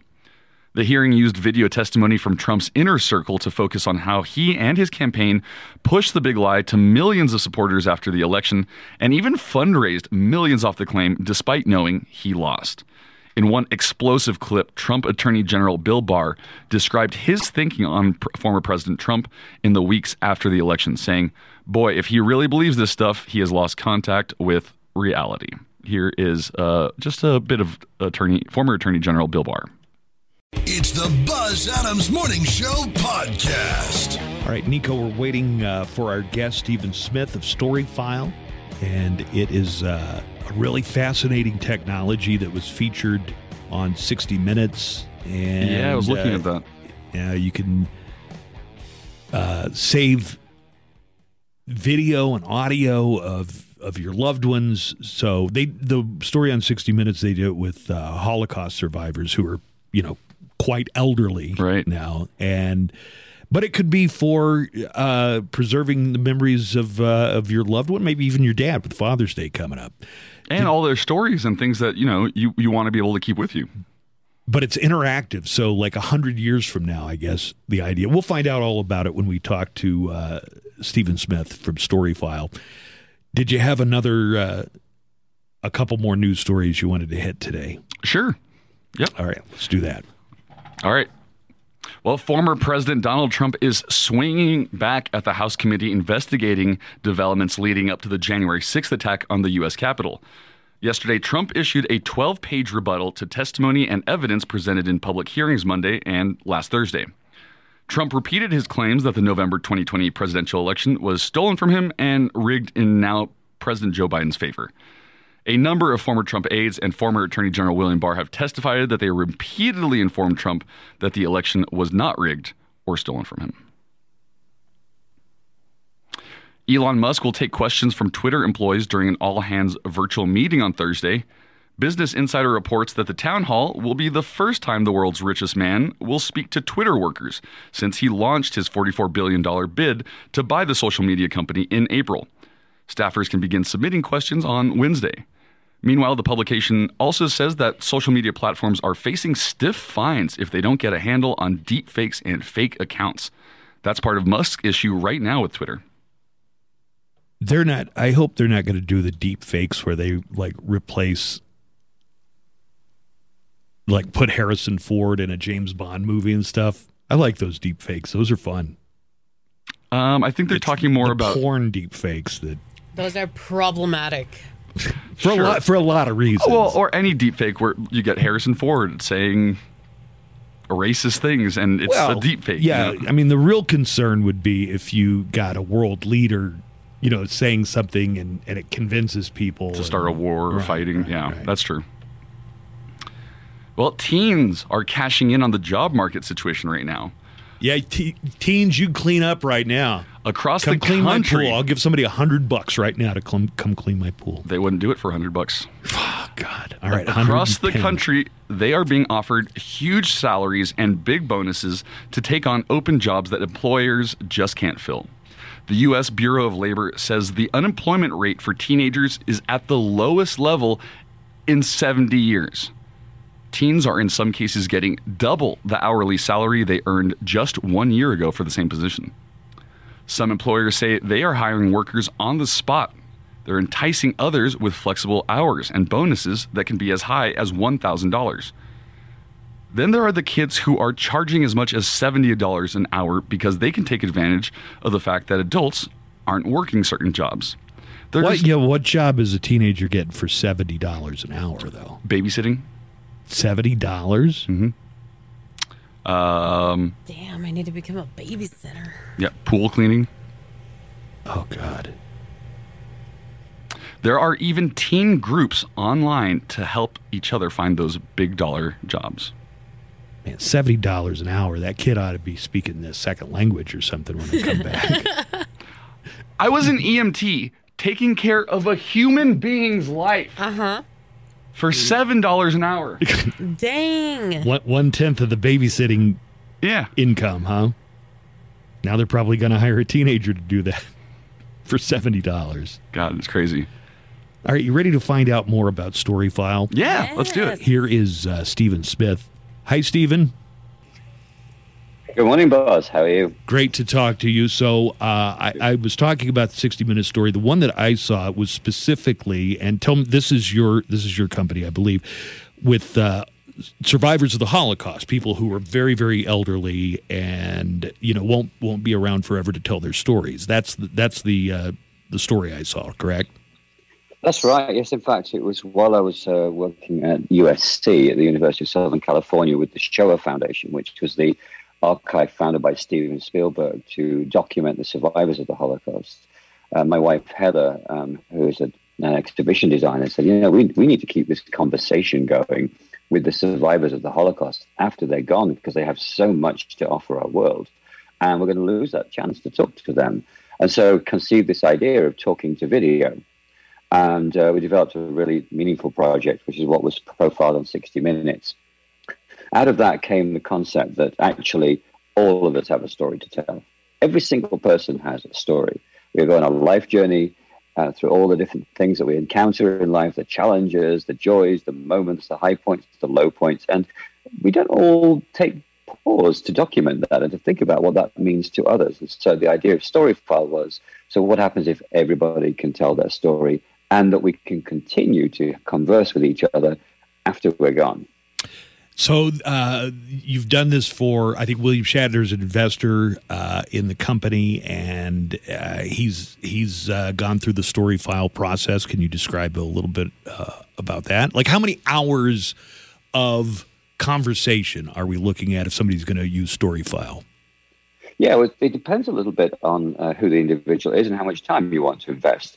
So William Shatner, obviously, he's 90 years old, unbelievably, um, and has had this very storied life. You know, many different roles he's played, and you know, dramas in his life as well as loves in his life. You know, his, his family and his horses and all the things. So you can imagine there's a lot to talk about. So in fact, um, I interviewed William Shatner for four full days, eight hours a day. So that was a really big interview. He answered 650 questions about his life. And what he wanted to do was to make sure that when he, he, he, in his mind, his audience was his new great grandson, Clive, who was at that point, you know, six months old. He said, okay, I'm speaking to Clive. If Clive's got questions for me when, you know, 25 years from now, when he's an adult and wants to know who was my great grandpa, I want to be able to answer all those questions. And so it was not all about Star Trek, actually. He, he spoke about Star Trek, obviously, but it was also about his life and his values, and he's, you know, his very passionate about the environment and about animals and about science. And he talked about all those things. He's been to actual space. I mean, apart from Star Trek, the man has actually been to space. Unbelievable. And what I really appreciated about him, you know, about talking about the final frontier, he was, you know, one of the first people that got in touch with us and said, I love what you're doing how can I make sure that I could, you know, use this technology for my story because I want to pass my story forward. And what he understood is that actually, when as human beings, we're not that great at being ancestors. You know, we're good at looking back into the past and going through family trees and rooting through all these databases, but we're not that good at saying, "What do I want to say to my children's children's children?" And they come along and go, "Who's great grandpa?" Nobody knows. There's a few photographs in an album, and you know, I, I would love my my children to know my grandmother, and I've, I've got virtually nothing for her. So this is a way to kind of bridge that to say, hey, why not become an ancestor and t- tell your story as you go along? Don't wait until you're 90. Why not do that when you get married and then when you have your first child and then later? So that's the idea of story file life, is that you tell the story of your life as you go along I would love to go back and talk to my 18 year old self about the stupid decisions I made and why I made them. Because um, I have no idea right now. It's it's all a blur, but it would be very interesting actually to find out. I, uh, so let, me, t- let me think about that for a second. So, if you started documenting your life when you were 15, 18 years old, yeah. when you're an older person, you could go back and have a conversation with yourself when you were 18 and of course uh, I guess certain questions are going to prompt certain answers, and that's all part of the AI. Yeah, and, and also what happens is, of course, when we go through life, we ch- we change. We're basically the same person, but life experiences change us. So we have a different perspective as we go. So it would be, I would love to be able to say to my um, "Hey, talk to me at 21 when I was making decisions at the end of college, you know, uh, and what I decided and what I don't know what it would be." But it was, imagine it like a living scrapbook, where you can talk to the character and the things that you're doing, the photos, the documents. The, so it's it's it's not a curated version of your life, like say a Facebook page. It's actually you talking and and then allowing yourself and or others to continue to talk to you later. So to go back to your question, Buzz, the easiest way to start this is answer a few questions. You don't need to do a giant 500, 600 word uh, answer thing. You can just answer 10 questions, the basic ones about where were you born, what matters to you and why, what's your story, and get started. And you can do that on StoryFile Life. And that is, get started is completely free. And then what happens is if you want to start to build it up, then you can, you know, do that over time. So you can do this yourself, or do you have to go in like William Shatner did and sit down with Steve Stephen Smith, who we're talking to for for four days of interviews? What's the what's the starter package on this look like? Right. So it starts for for families. I mean, it starts for free, but you can do at home using a laptop. Um, best on a laptop. You can use a phone too. And there, what you do is basically you either use the um, camera like we, you know, like a Zoom camera um, type of thing, where you just hit record and you see yourself in the in the, the frame and you record yourself and the, the questions just come up for you. So it serves the questions up. You answer the question in front of you. Three, two, one. Where were you born? I was born in a town called Derby in England. End. And now that saves that to your story file. Later on, somebody can come along and say, Where were you born? And you'll get that answer come back. Just really simple to use. And then um, the what you can do is then buy packs, and people love these gift packs. So, uh, for example, with Father's Day coming up, you can say, "Hey, Dad, I want you to document your story. Here's hundred questions." And Dad goes in, sets up his account, and then what you can do is the son or the daughter is say, "Dad, I'm going to sit you down. You're on your laptop, and then you use the webcam to film Dad. So Dad thinks he's just talking to you." And you're having a nice conversation. You're asking him questions, but what you're doing is you're recording the answers to the questions you ask him. And so um, it can be like a little conversation between you, you and your father. It's absolutely fantastic. I will say, Buzz, I did it with my dad. My 20 year old came to me and said, Dad, Grandpa's just been um, diagnosed with dementia. My kids will never get to know him as I know him. Can I use the, the technology to interview Grandpa? This is when we just first did it he'd never spoke to me about his childhood or the fact he had TB and he was in a hospital for three years and watched people die. And, you know, it was terrible. Never really talked about it. We just knew dad was in hospital as a kid.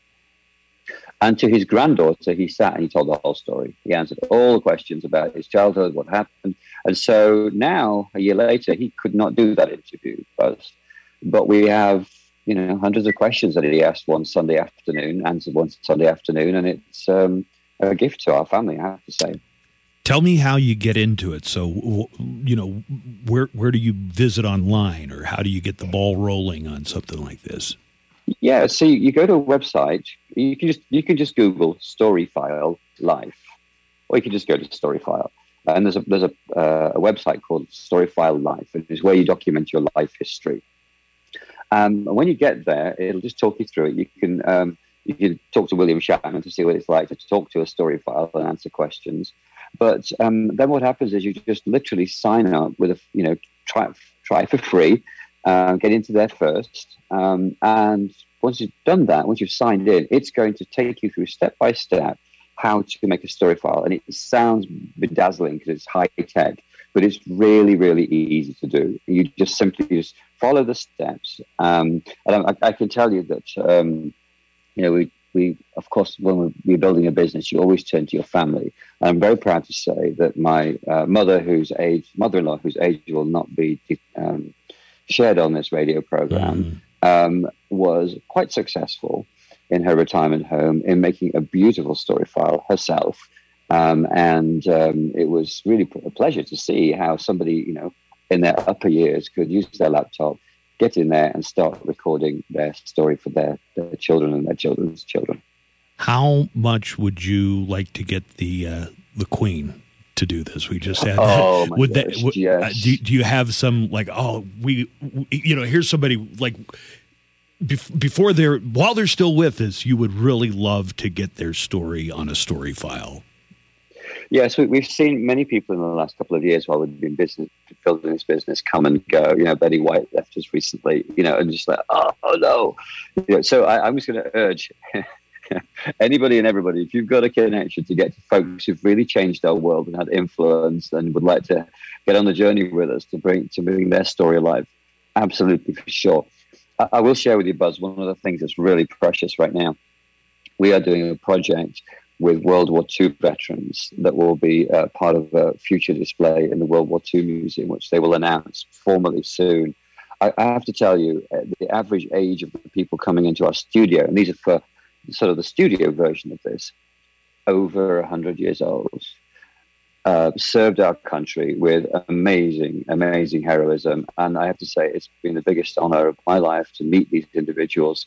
They are the salt of the earth, they are the heroes of our nation. And I'm very proud to say that StoryFile will be part of preserving their stories um, into the future so that generation from now, young people are going to be able to walk into the World War II Museum in New Orleans and talk to veterans as if they were right there. It's going to be quite amazing. Stephen, how do the fees work? Like, what is the what is the price, the investment you're putting into if you take up a story file?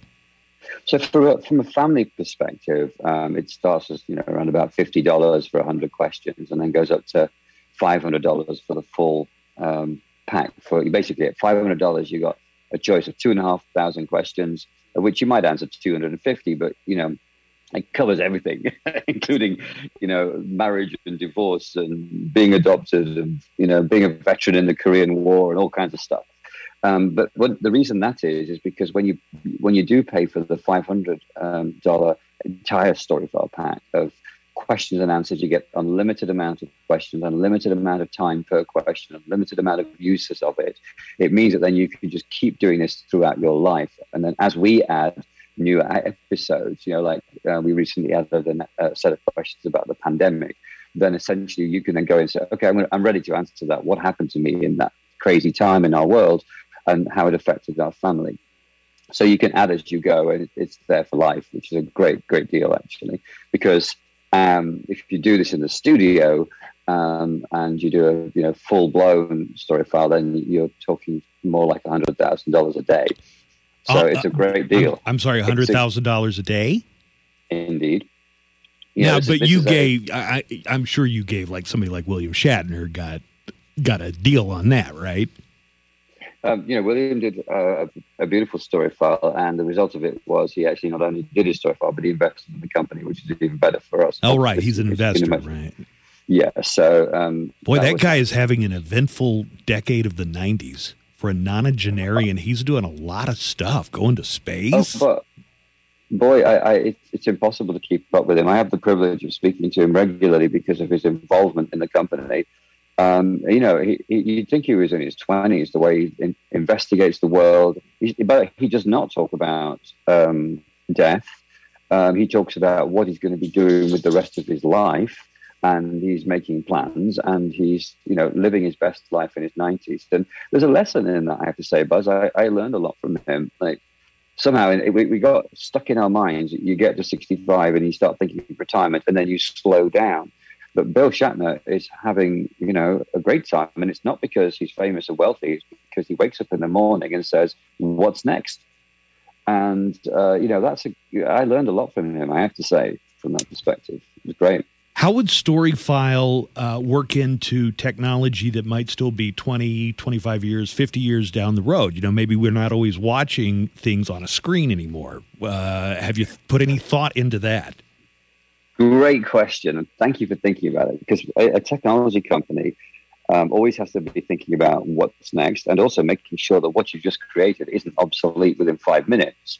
You know, we, we look back at the, the arc of technology over the last 30 years, and, you know, my kids look at things that I, I thought were fantastic, eh, you know, advances in technology, and they think that they came out of Noah's Ark, you know. so we, we've got to keep, we, we do have to keep that progressing.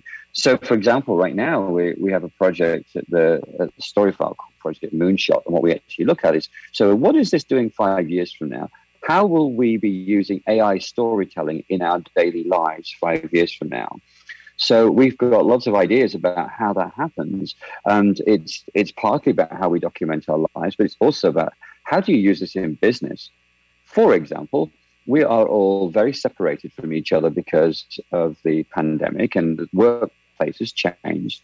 Human resources has changed. Now you can't just walk into the into the office of somebody and say, "Hi, morning, uh, you know, Ranjit, I've got a question for you." Um, so what we're doing is we're creating a whole suite of tools for people to use in business, so that you can talk to your HR without actually having to find it because you're on a different time zone or you know whatever. You can you can talk to talk to your company handbook. You can meet your founder. Um, you know, and, um, for example, when you start the business, uh, when you start in a company, you very rarely get to meet the CEO. So guess what? What happens if everybody on their first day of work gets to talk to the CEO and ask questions of the CEO about the company? Because now it's up to, you know, the, the things have changed. So you can imagine you can apply that to customer service and marketing in all sorts of different ways. So that's how AI storytelling will go from just I'd say just family history, from family history, but also into our workplaces and be all around us actually as a means of um, basically making people that we would not normally have access to available to us. You can't just sit down and have a conversation with William Shatner. You know, it's not, not he's not accessible to us because he's got a busy life. But you actually can now do that because he spent time to share things that are personal and interesting and have a conversation with him. Now, imagine you could do that with many, many different types of folks that you would want to learn from. In school, you want to meet an astronaut. Um, in work, you want to meet the founder, and so on. So it's what we it's what we call asynchronous AI video.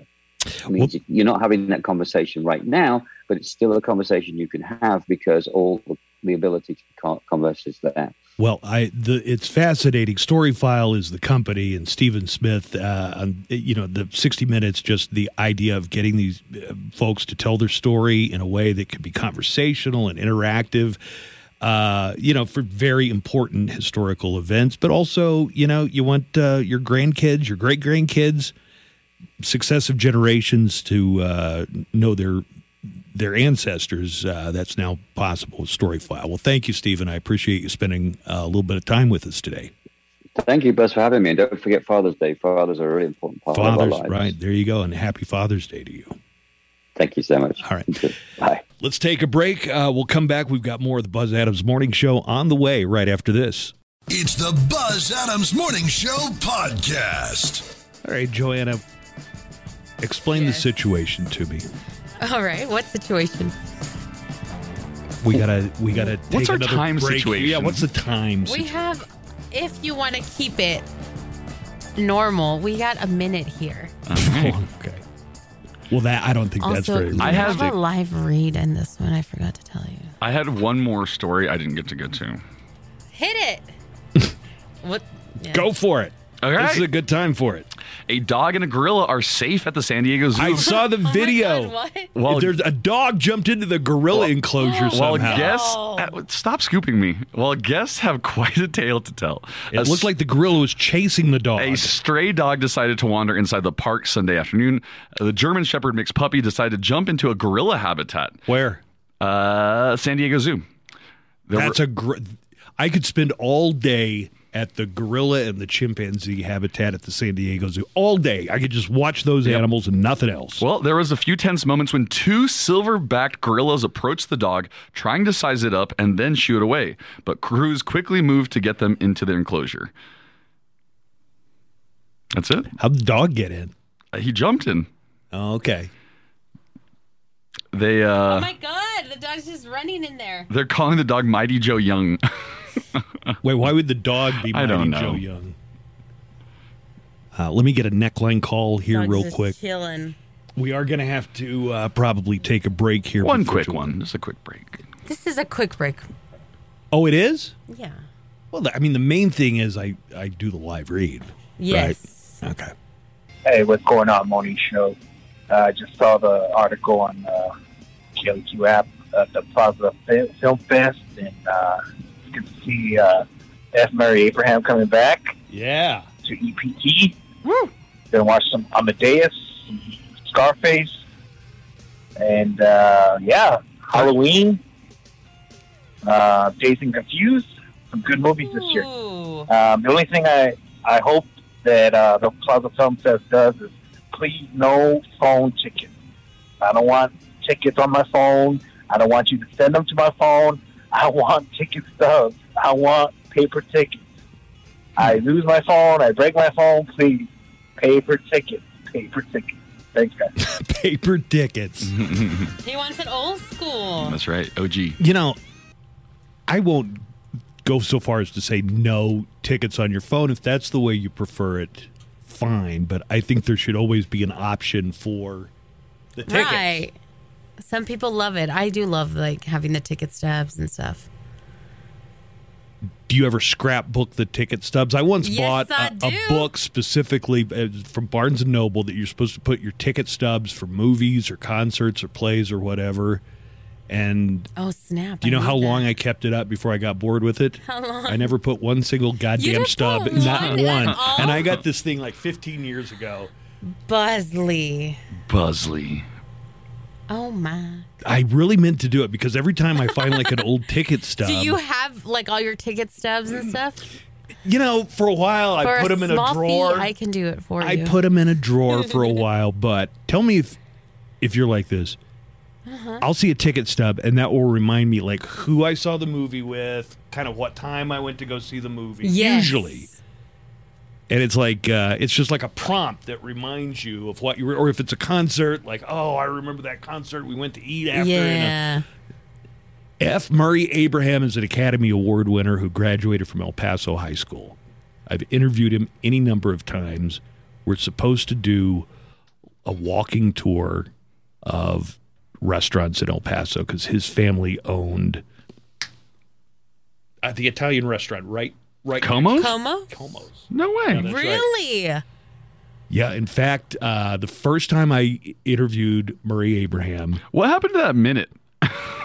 oh, the minutes. Uh, Oh, it's been a few already.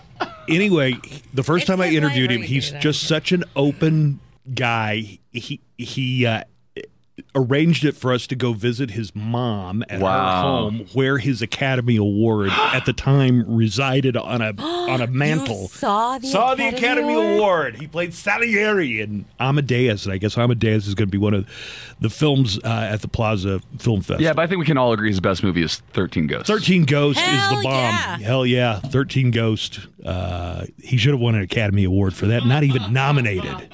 Plaza Theater's coming up in uh, July.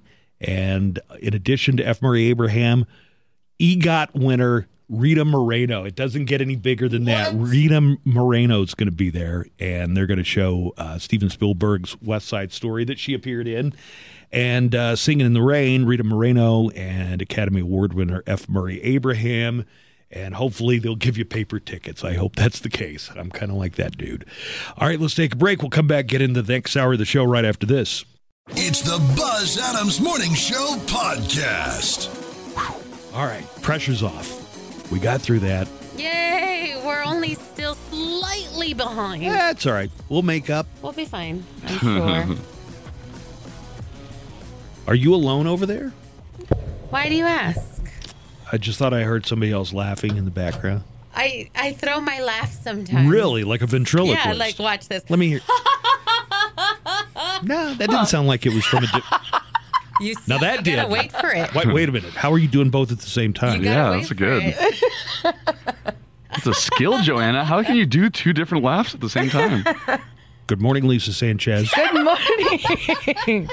Lisa's here somehow, and Uh-huh. I'm not exactly sure exactly how, but I ended up saying that I would buy the tickets for Thor: Love and Thunder when they go on sale. yeah. So I'm here for your credit card information. I need that that CC something code from the back, the three Excuse numbers. me, you were very excited when I told you, "Hey, we're all gonna go see it because you're gonna buy us all tickets." Why do you act like such a hater? Like you get so excited. Like, are you going to come in? And then I'm I usually like, no, I'm not because this is early now for me. I'm not hating. A You hundred sound like percent. you're hating. Y- Here's You're how, not happy. Here's how I buy movie tickets. Are you ready? Buzz has to buy them the day of. The day of. The day I'm going to go to the movie. But you can't do that for this movie. You have to buy them weeks in advance. When does it come out? Anybody know? Oh, right. Hmm. July. July. Buzz doesn't buy things seven, using his phone or internet. Well, I know that. That's why I'm here. You're going to give Well, me your credit card tickets. information. He won't even do that. 8th. I'll give you money. How about that? Can you like Venmo it or do you have Nope. cash? All He right. I don't- doesn't trust it, Lisa. I don't, I don't trust him. understand it. You don't understand what Venmo? No, you. You You're like, understand. The You're- other time, Lisa, they were going to go see Doctor Strange, and Nico already got all the information so they could get their seats reserved, and Buzz wouldn't buy the No, tickets I- like that. We went. I They got in the left car. after the I show. drove down, bought the tickets, And then they came back here. then came back until it was time to go to the movie. yeah, that's stupid. I was gonna say, that's dumb. Or hear What's me stu- out. Give me your credit card information. I'll buy a couple things on Amazon, No, no, and no. then I'm gonna buy the movie ticket. You know what? Joanna, what you need? I'm going to totally throw Nico under the bus on this. okay. Like I have done that with Nico. Like for hey, take care of this. Order us some food or whatever. Mm-hmm. I don't know how. I Orders know from why. food. Wait, wait, wait, wait, wait, wait, wait, wait, wait, wait. What are you talking about now? Because no, no, no, no, no. You're about before. to go into some BS. Do they do this when I've- I'm not here? I've definitely All the said. time. So Listen to me. Listen. Stop talking for a second. Listen to me. Focus on me. you know, I have sometimes given Nico, here's the card, go ahead, Uh-huh. do, do, do, do, Mm-hmm. and then he gives the card back. Somehow, I don't know how, he Mm-hmm. signed up for a recurring donation to something called Covenant House, I didn't which sign- is a religious sign up for charity. we don't do that. I- yeah, I and didn't sign up for I that. I have called them repeatedly to stop charging. So why on a are you putting ba- it's like me under the bus for- like, I- I didn't do that. Because when something comes in the mail, it's addressed to you. I don't know how you did it, but I don't want to let my credit card out of my control anymore. Are you still getting those emails from farmersonly.com? I'm just wondering. No, I guess I've figured out how so to you've unsubscribe noticed from that. that. they charge your credit card? Yeah. They actually charge your Oh, credit yeah, card. Buzz has come to me and $20 a he's month. all like, I, I don't know how to get rid of this. He's like, I how do I called get and rid actually of? He has spoken to somebody and yeah. said, "Tate, stop! I don't know what your charity is. I don't know how I got I don't signed know up for your it. But I, people are." the reason I connected to Nico is because I'll get a letter from him soliciting for more to donations, and it's and it's addressed to Nico. Uh, we could both be house. wrapped up in a scam. Uh, They could have gotten my name from one of the same orders. You have been bamboozled. Yeah. Next, next time, open that letter. Yeah. And then see, like, maybe if there's instructions on if you no longer want to be part of this. Yeah, there's usually like an unsubscribe or I, un- I undonate. did that whole process tw- at least twice. that Once I again- called and got a person on the phone to say Mm-hmm. this was done without my approval. Please, please stop billing me. Mm-hmm. Once And again, for a to- small with- fee, your assistant named Joanna, For a small fee, I can get rid of those subscriptions for you. she can she can just make your world so much better. I can really With that If credit you card just information. Let Wait, me help so you. now you're saying you won't buy things online? Joanna told me last week. Wait, no, no. How does that make sense now? Like you won't just He's, he hasn't done that, and it's he hasn't done it since that time he bought nine tickets to the wrong movie. Yeah. Yeah, that was his fault. Yeah, but this is also the same person who left his password information on his computer up for a live stream to see. Oh, and then he had to change all of his passwords, Same person who needs his password on a post-it note. which is how they got it there. Hey, Buzz, how you doing? Bad. I like Lisa being here. So I just came to gossip with Joanna. if I if I want to, She brought me coffee. This is a personal policy. if I buy movie tickets, I like to go the day I'm going to see the movie, Mm-hmm. buy the tickets, and then come back later in the day with tickets in hand. Mm-hmm. And You're, see the you're saying it all like it makes sense. That, that It that's- totally that doesn't makes make any sense. sense. You can It's see like wh- that one guy who just called on the neckline. He said he wants the paper tickets. Buzz Right. needs something tangible. Yeah, he wants to make sure he's allowed in there. I'm not gonna lie, I got really scared at one point for my flight because I didn't have my ticket. Like I had the mobile boarding pass. And I'm like, does this count? Like I don't know what's Yeah, it going on. Does. It's scary. But isn't it nice online for Alamo, at least when you can pick your seats, you know where you're going to be sitting in the theater. Mm-hmm. Like you don't have to see it physically to be there. You do that. It's, it works the same way if you just walk up to the box Except I can sit down and I don't have to drive somewhere to go do it. Why would you do that? Okay, so When our you could do question- it, It's a, it's a mile and a half away. yeah, Are we my going- thumbs are right here. are we going But to the Bassett or are we going to are going, right? Yeah. Ch- One to at the a time. movies, right? We're going to the movies, right? We'll go to the movies. I don't want to go. I know you guys like to go see them when they come out on Thursday night late. Well, no, no, no. I don't want to do that. We're willing to do the Friday. We we went at 3 p.m. last Oh, Thursday. that's right. We did. Yeah, we went at 3 p.m. that Thursday. I I would consider that. Yeah, see, they have them starting all the way at like 2 o'clock to 3. I think there was actually some that were like at 10 a.m. But would you be willing to buy the tickets now, Buzz? Because they might be sold out if you wait for the day. Could I go there and buy the tickets in advance in person? Uh, maybe. I think so, yeah. All right, then I'll do that. Okay, so on your way home, you're going to You're swing gonna by have some- Alamo. Uh-huh. They usually have some nice like little specials for food. Joanna and I would like some drinks. Well, we I can want, take I'm care gonna of that when we definitely get want there. a pretzel. Okay, Yeah. that can all be taken care of. When wait a minute, I'm doing the snacks too. Yeah. Yes. That was part of the deal. Remember the nice thing Lisa did for us Last week. last week? We had a guest. Yeah, Yeah. she facilitated that. What's up? I don't even work here and I'm still getting your guests. No, to be fair, I reached out separately. But And- no, we don't have the star power Oh, yeah, that they- you do. they, the guests mentioned that. Oh yeah, I got something from Nico. And it- which she, which she just ignored. We had an interview last week, and Nico he did sending reach out. requests, And he did say, I even asked him, like, did Nico reach out but to you? it He's took like, yes, Lisa to actually get it done.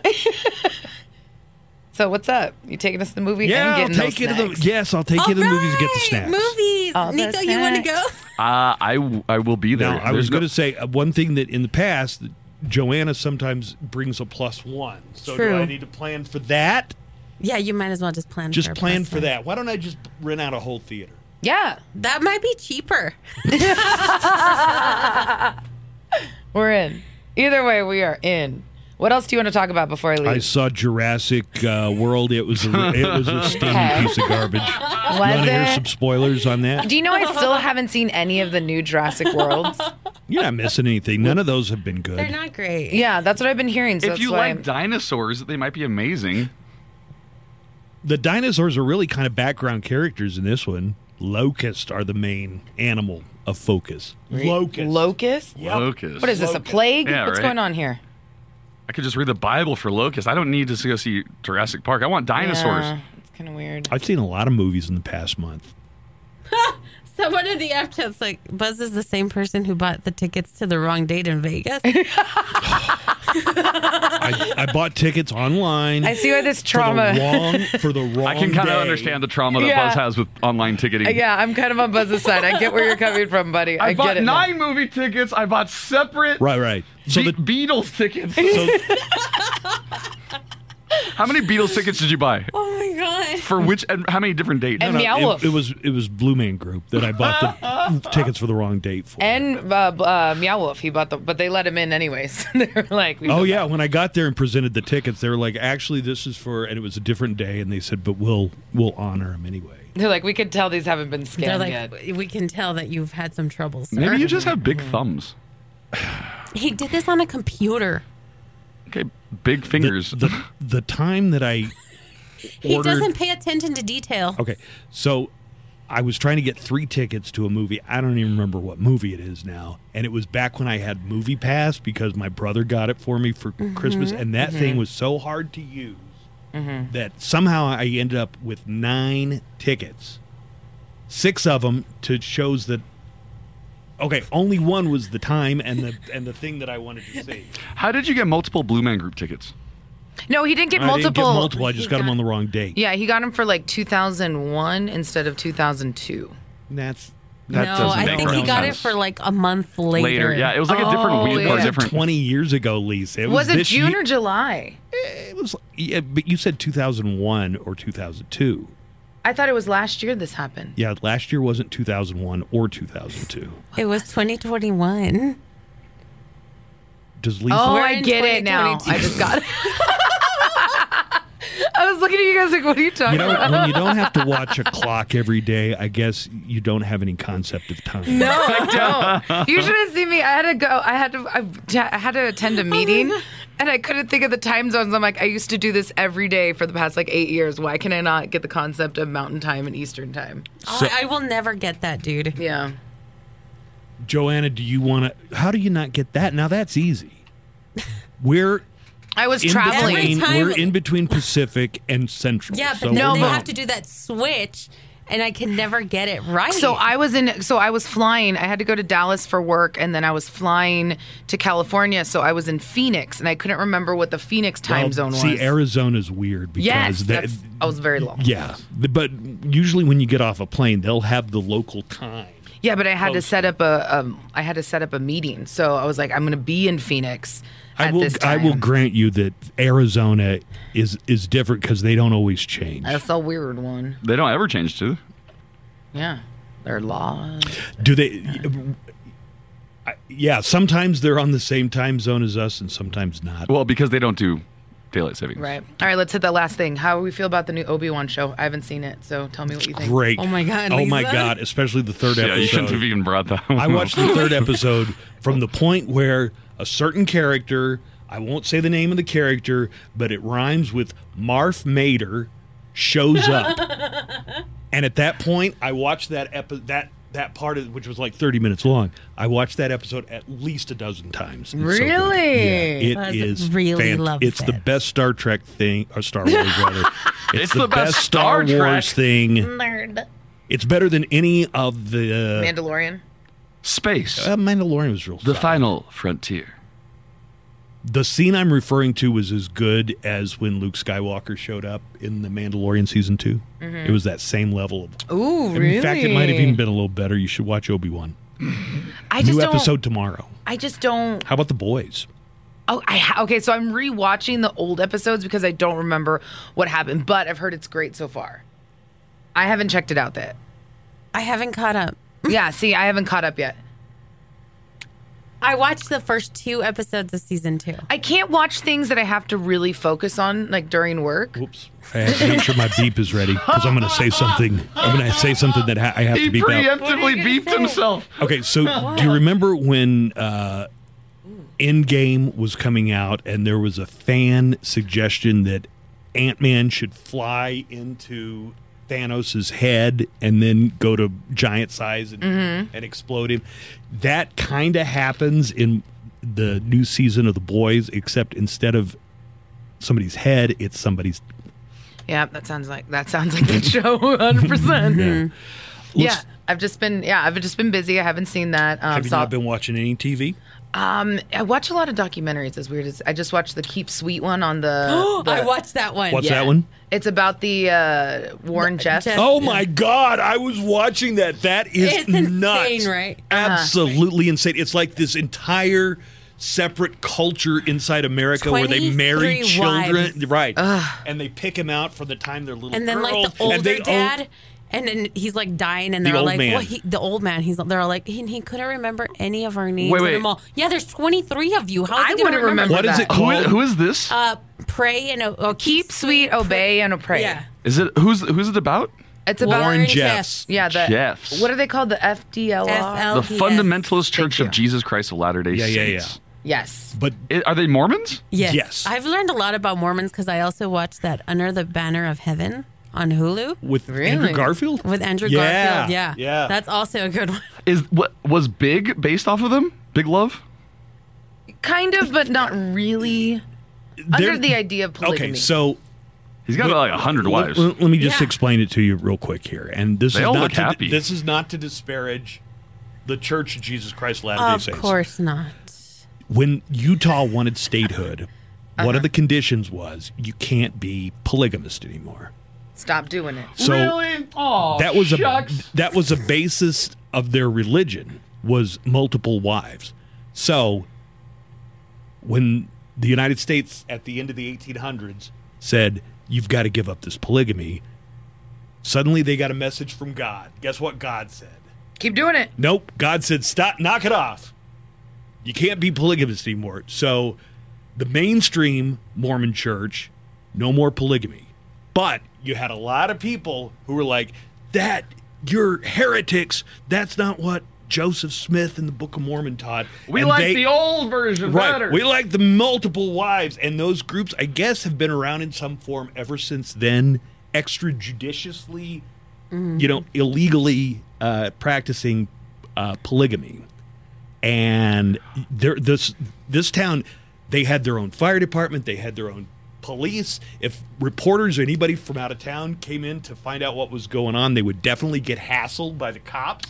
Oh, they had their I own Because the Remember cops, this Some of guy? the, yeah, some of the cops were actually in a They were- polygamist. Mm-hmm. This was a big deal in the 2000s because he was Right. like taking Yes. off and trying to run from the law. But it's so crazy because They moved because to Texas They at one point. extradited him in Texas. And that's what happened is the move to Texas is what screwed him up because when you moved there, it was like, whoa, whoa, whoa, this town was not cool with it. And so it's interesting though, because one of the women that was interviewed, I think on the Today Show, and they asked her, like, have you ever seen an underage girl become pregnant? And she's like, no, not not to my knowledge, not uh, not through my eyes. And the girl said, she's like, there's a picture of her. She's like one of the women that was like 13 years old, not even a woman, that child that was 13 years old. She's she was the midwife. She helped her give birth. She's like, so she's on the television, on national television, lying to everyone's faces, saying that she's never seen it when she has seen it. And that I think that was the wild part for me was seeing Oprah going and checking out where they live and they're just lying blatantly to everybody. It's a really good documentary. It was good. I did like it. Yeah, I watched it all last night. And what was it called again? Keep sweet, obey and pray. All right. Uh, let's take a break, Joanna. When we come back, entertainment news. How about? Okay. All right, we'll have that on the way, and more of the Buzz Adams morning shows coming up right after this. It's the Buzz Adams Morning Show podcast. Got a couple neckline calls, and then uh, entertainment news with Joanna Barba.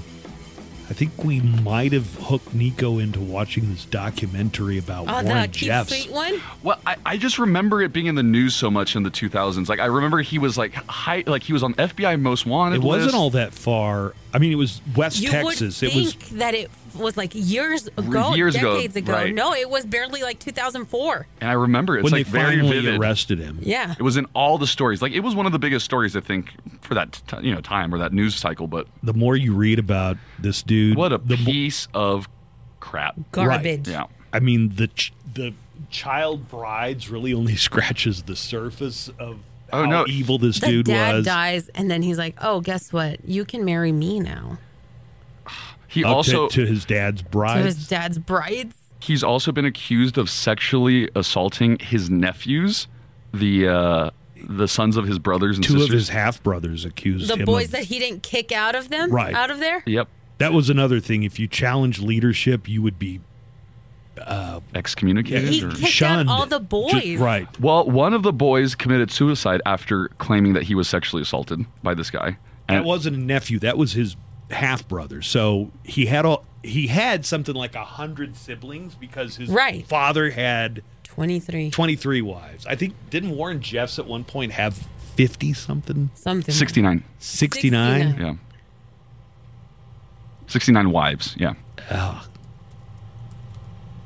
Keep sweet. Wait, what's it called? Keep, Keep sweet. sweet. Obey, obey and and pray. pray. on Netflix. Oh, he was also charged with incest. because I guess some of the children might have been related to him that he. You know, banged. one thing- You know, I was talking Buzz. I think this was just a pervert who used the church to just get off. Yeah, for sure. Yeah, but it was also set up to make that easy that if you were in the leadership, and this again, not the mainstream Mormon church. These were were groups that consi- they considered themselves to be the true Mormon church. The first time I ever visited Salt Lake City was in the '90s for uh, a WAC basketball tournament, and one thing that stood out Whack is in Western Athletic Conference, not as in crazy. Wa- Western Oh! Athletic Conference. Oh, okay. Thank you. I was like, yeah, that's whack, dude. so they they had homelessness, but the homeless were very young, and they were almost all young men on the street, panhandling. I mean, like 18, 19 year old kids. And I, I didn't know the whole story. It wasn't until I saw Big Love. So, one of the things that these groups do that practice uh, polygamy, well, if one guy's got 69 wives and another guy's got 23 wives, there aren't going to be enough wives. So, when these boys get to a certain age, you're out. You're on your own. We don't want you sticking around here. Competition. Yeah, competition. Yeah, basically. and that's Can't you why. share? You have 23 wives. Just give me one wife. I just need the one. it's messed up. It's probably still going on, but uh, they're the town they were in in Texas is a town called I think it's Eldorado, and it's uh, I don't know. I'd say probably like forty miles south of San Angelo. That's you know kind of in this side of the state anyway. Kind of West Texas. Hey, anyways, did you guys yeah. finish up the documentary? Did they disband? What happened to all the people? Did you finish the documentary? Uh, yeah, I finished it. Um, like, where did all the, the followers of of this guy go? Do they still adhere to his teachings? Some of them. uh, I think some of them do. Actually, I'm just reading that uh, a lot of the sect members uh, live in the original city in Utah, where where Right. I think they came from Utah and then there might have been a stopover, but they ended up in Texas at some point. Let me get these uh, neckline calls here real quick, and then we'll have entertainment news. Hi, uh, good morning. This is Rick, and I just wanted to mention that it was not Zsa Zsa Gabor that was on Green Acres. Actually, it was her sister Eva Gabor. Okay, thanks a lot. Bye.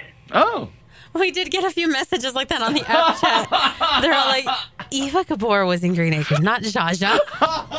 And I was like, ah, oh, dude, we just really wanted to sing the song. yeah, uh, real, it's tomato tomato. Really, This date in history, in 1989, Zsa Zsa Gabor was arrested for slapping a Beverly Hills cop. Not Eddie Murphy, not, okay, yeah, not Eddie Murphy as Beverly Hills not Cop. Judge Reinhold, an actual Beverly Hills cop. What was Zsa Zsa in? There were three. Uh, there were like three sisters. So Sh- Sh- Eva Gabor, right, was on Green Acres. Green Acres is the place for me. Magda. Green Acres. Magda was the Magda. older sister. I think she was kind of like the Gummo, like a Gummo Marx, The unknown Marx, yeah, the unknown uh, Gabor. But yeah, Rick's right. Eva was the Gabor sister who was on Green Acres, and I just Zsa Zsa was famous for just Being beautiful. y- you know when Paris and Nikki Hilton first became obsessions. A lot of people compared them to the Mm-hmm. Oh, Gabor, okay, yeah, the, the Gabor sisters. They're kind of famous for being famous. Although I guess Eva Gabor was on a pretty popular uh, TV series, which I'm surprised that Joanna knew as many of the lyrics from the song as she did. Yeah, she knew a lot. Oh,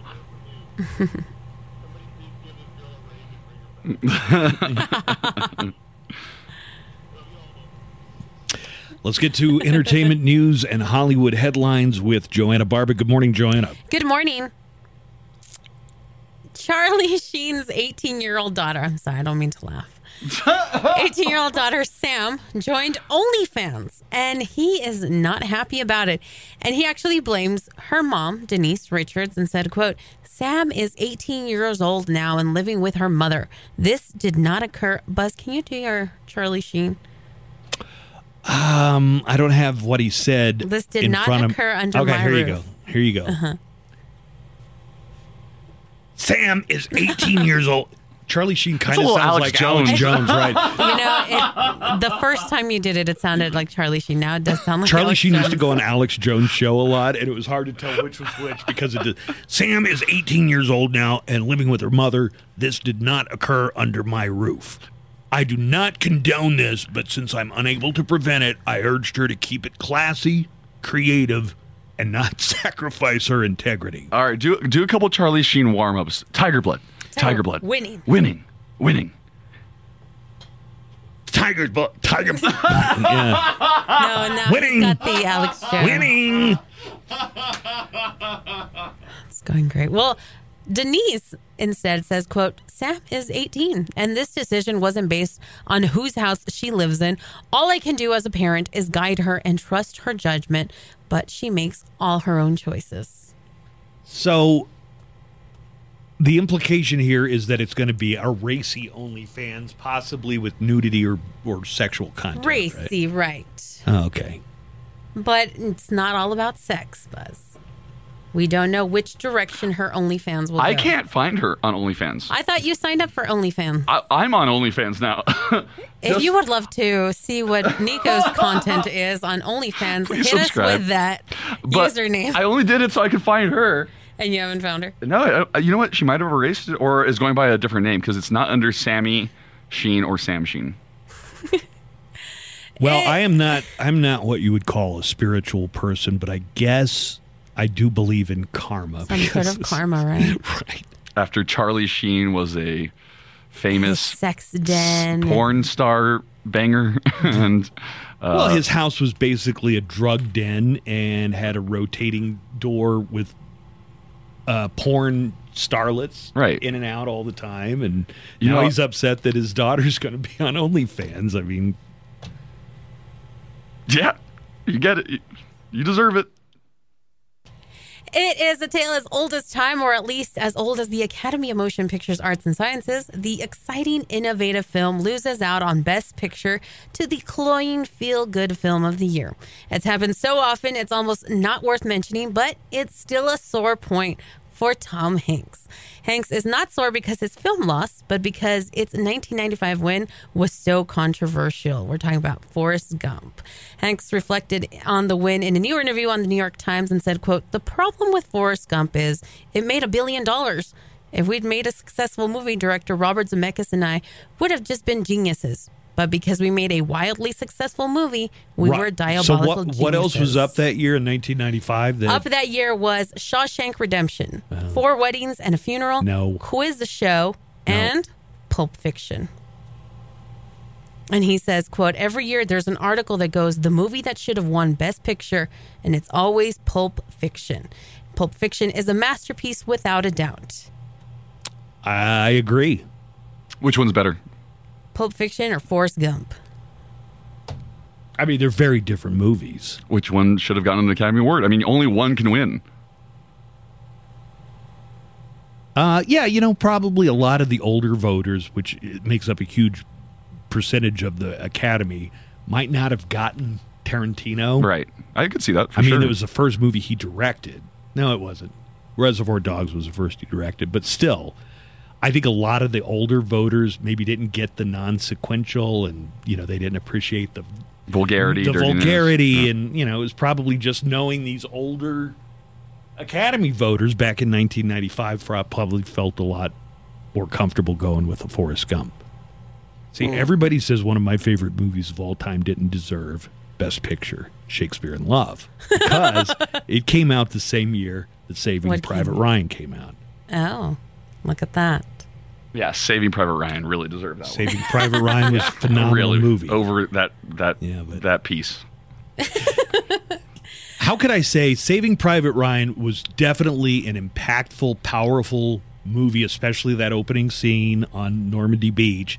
But it's not the kind of movie you want to. Oh, I'm going to go back and see it five more times while it's still in theaters. You know what I mean? You really felt like you'd been through the ringer after you saw Save, Saving That Private is a Ryan. good, yeah, way of describing it. Well, because it's powerful. I mean, But it's I- like saying Schindler's List. Uh, you know what Schindler's List? Yeah. It's not really a good movie because you can't Well, see it multiple times. it's times. not a feel-good movie. It's not a It's feel Right. definitely not a feel good movie.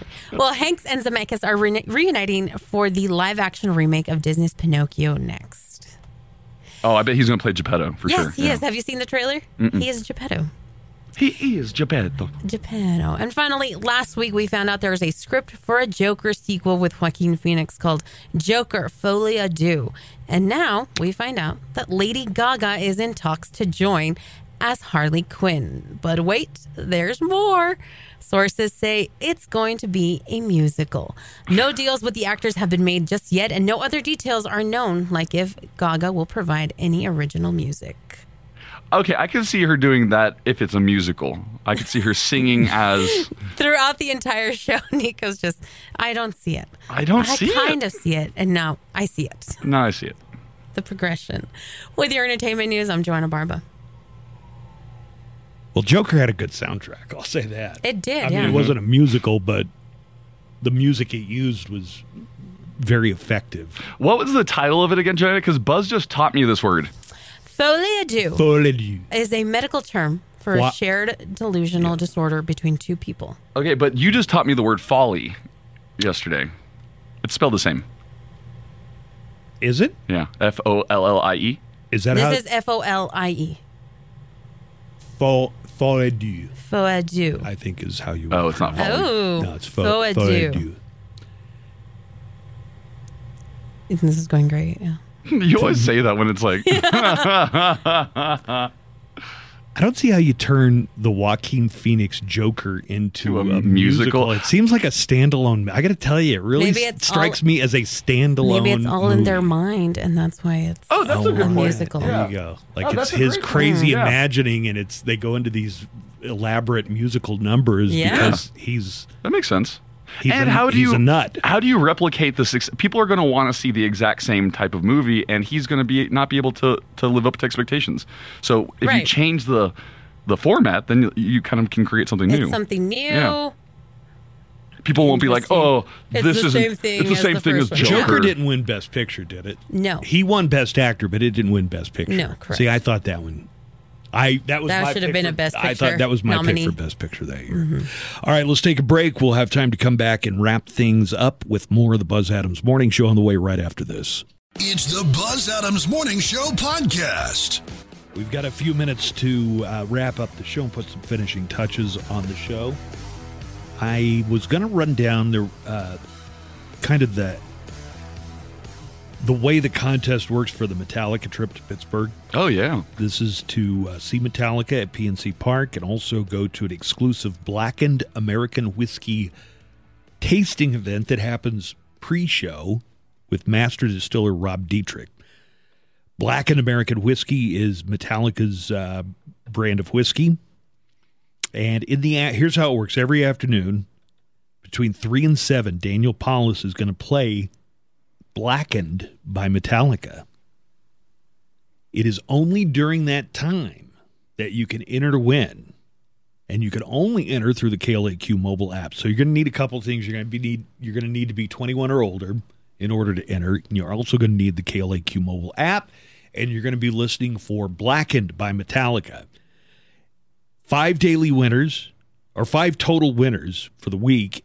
That means if you're one of our daily winners, you got a one in five chance of winning the grand prize trip courtesy of Blackened American Whiskey. So once again, three to seven, Daniel's on the air. He's going to play Blackened by Metallica during that time that, that Blackened is playing. You can enter through the KLAQ mobile app. One entry per person per day must be 21 to enter. Click the Metallica button for all the rules either on the mobile app or at klaq.com. Nico, what do you have over there? It looks like you're reading through some messages. I am. We've got a lot of messages in the fan chat on Facebook. Um, people have been talking about Obi Wan, and uh, they might not necessarily be agreeing with you. That is great. Mm-hmm. Well, what are some of the comments? Eli says Obi Wan Kenobi is definitely not as good as it should be, and it's driving me nuts.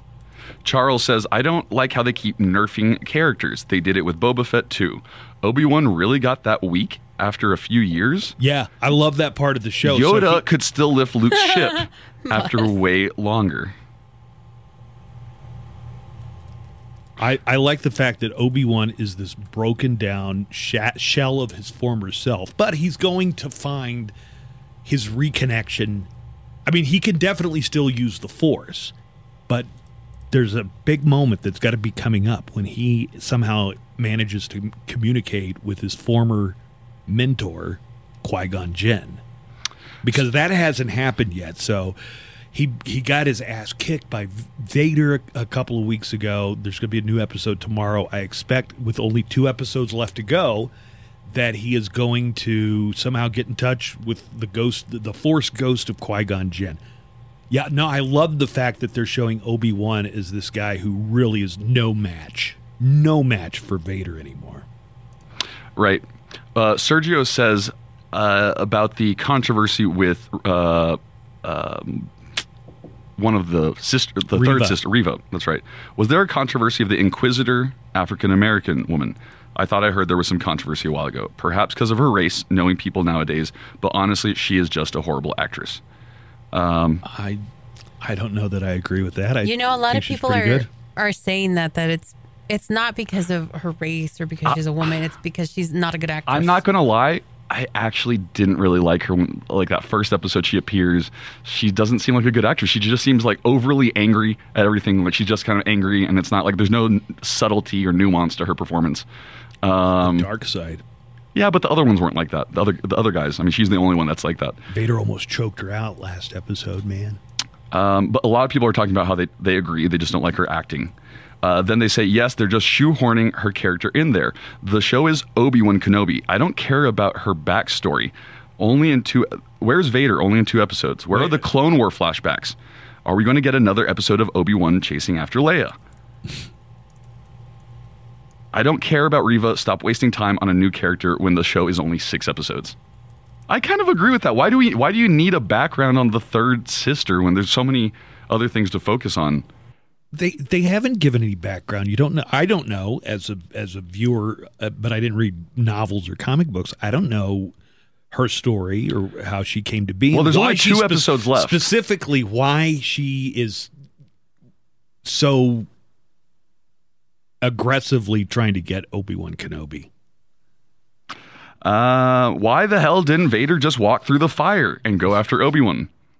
I don't know. Maybe he's like Frankenstein. It's like he had a bad experience with fire. Fire bad. The little girl is also getting on my nerves. Like, just listen, Nina Malcriada. Yeah, she's great. Leia, I get she's precocious and smart and a leader, but come on. I don't know. She's annoying me. the little girl actress who plays Princess Leia. I don't know her name, but I think what, what did you say last week during the the episode? Uh, Because there's a scene where she's being tortured by the Inquisitor. The little girl is being tortured. Yeah, and by torture, she, like the other person's using the force and just putting their hand out. So the little girl actress has to imagine whatever force power is acting on her, and her she's a really good actress. Nico She- said, and I I think he might be right that at some point in her life, she's going to win an Academy Award. yeah, she just seems like that type of pedigree, like really, really good. Sweet. Yeah. Uh, so I think she's she's doing a phenomenal job. So those are the comments we seem to see, uh, seeing.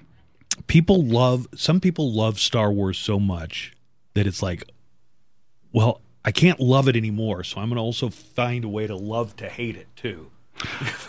No, I think people can be honest about the way they feel and say, "Look, I just don't like the interpret." Look, you don't have to like everything that the fandom gives you. I mean, since we're talking about Disney, I haven't really been blown away by the by the Marvel series. I thought Hawkeye was the best one, but I didn't really get into Moon Knight. I didn't. I mean, I slogged through it somehow. Uh, Wandavision, I didn't think was fantastic, and what was the other one? Loki. Yeah. Not a huge fan. Disneyfication of all the shows. Uh, Obi Wan's great though. I'm sorry, Obi Wan's just fantastic. All right, we got to wrap up. We're going to be back uh, tomorrow at 6 a.m. We'll talk to you then. So long.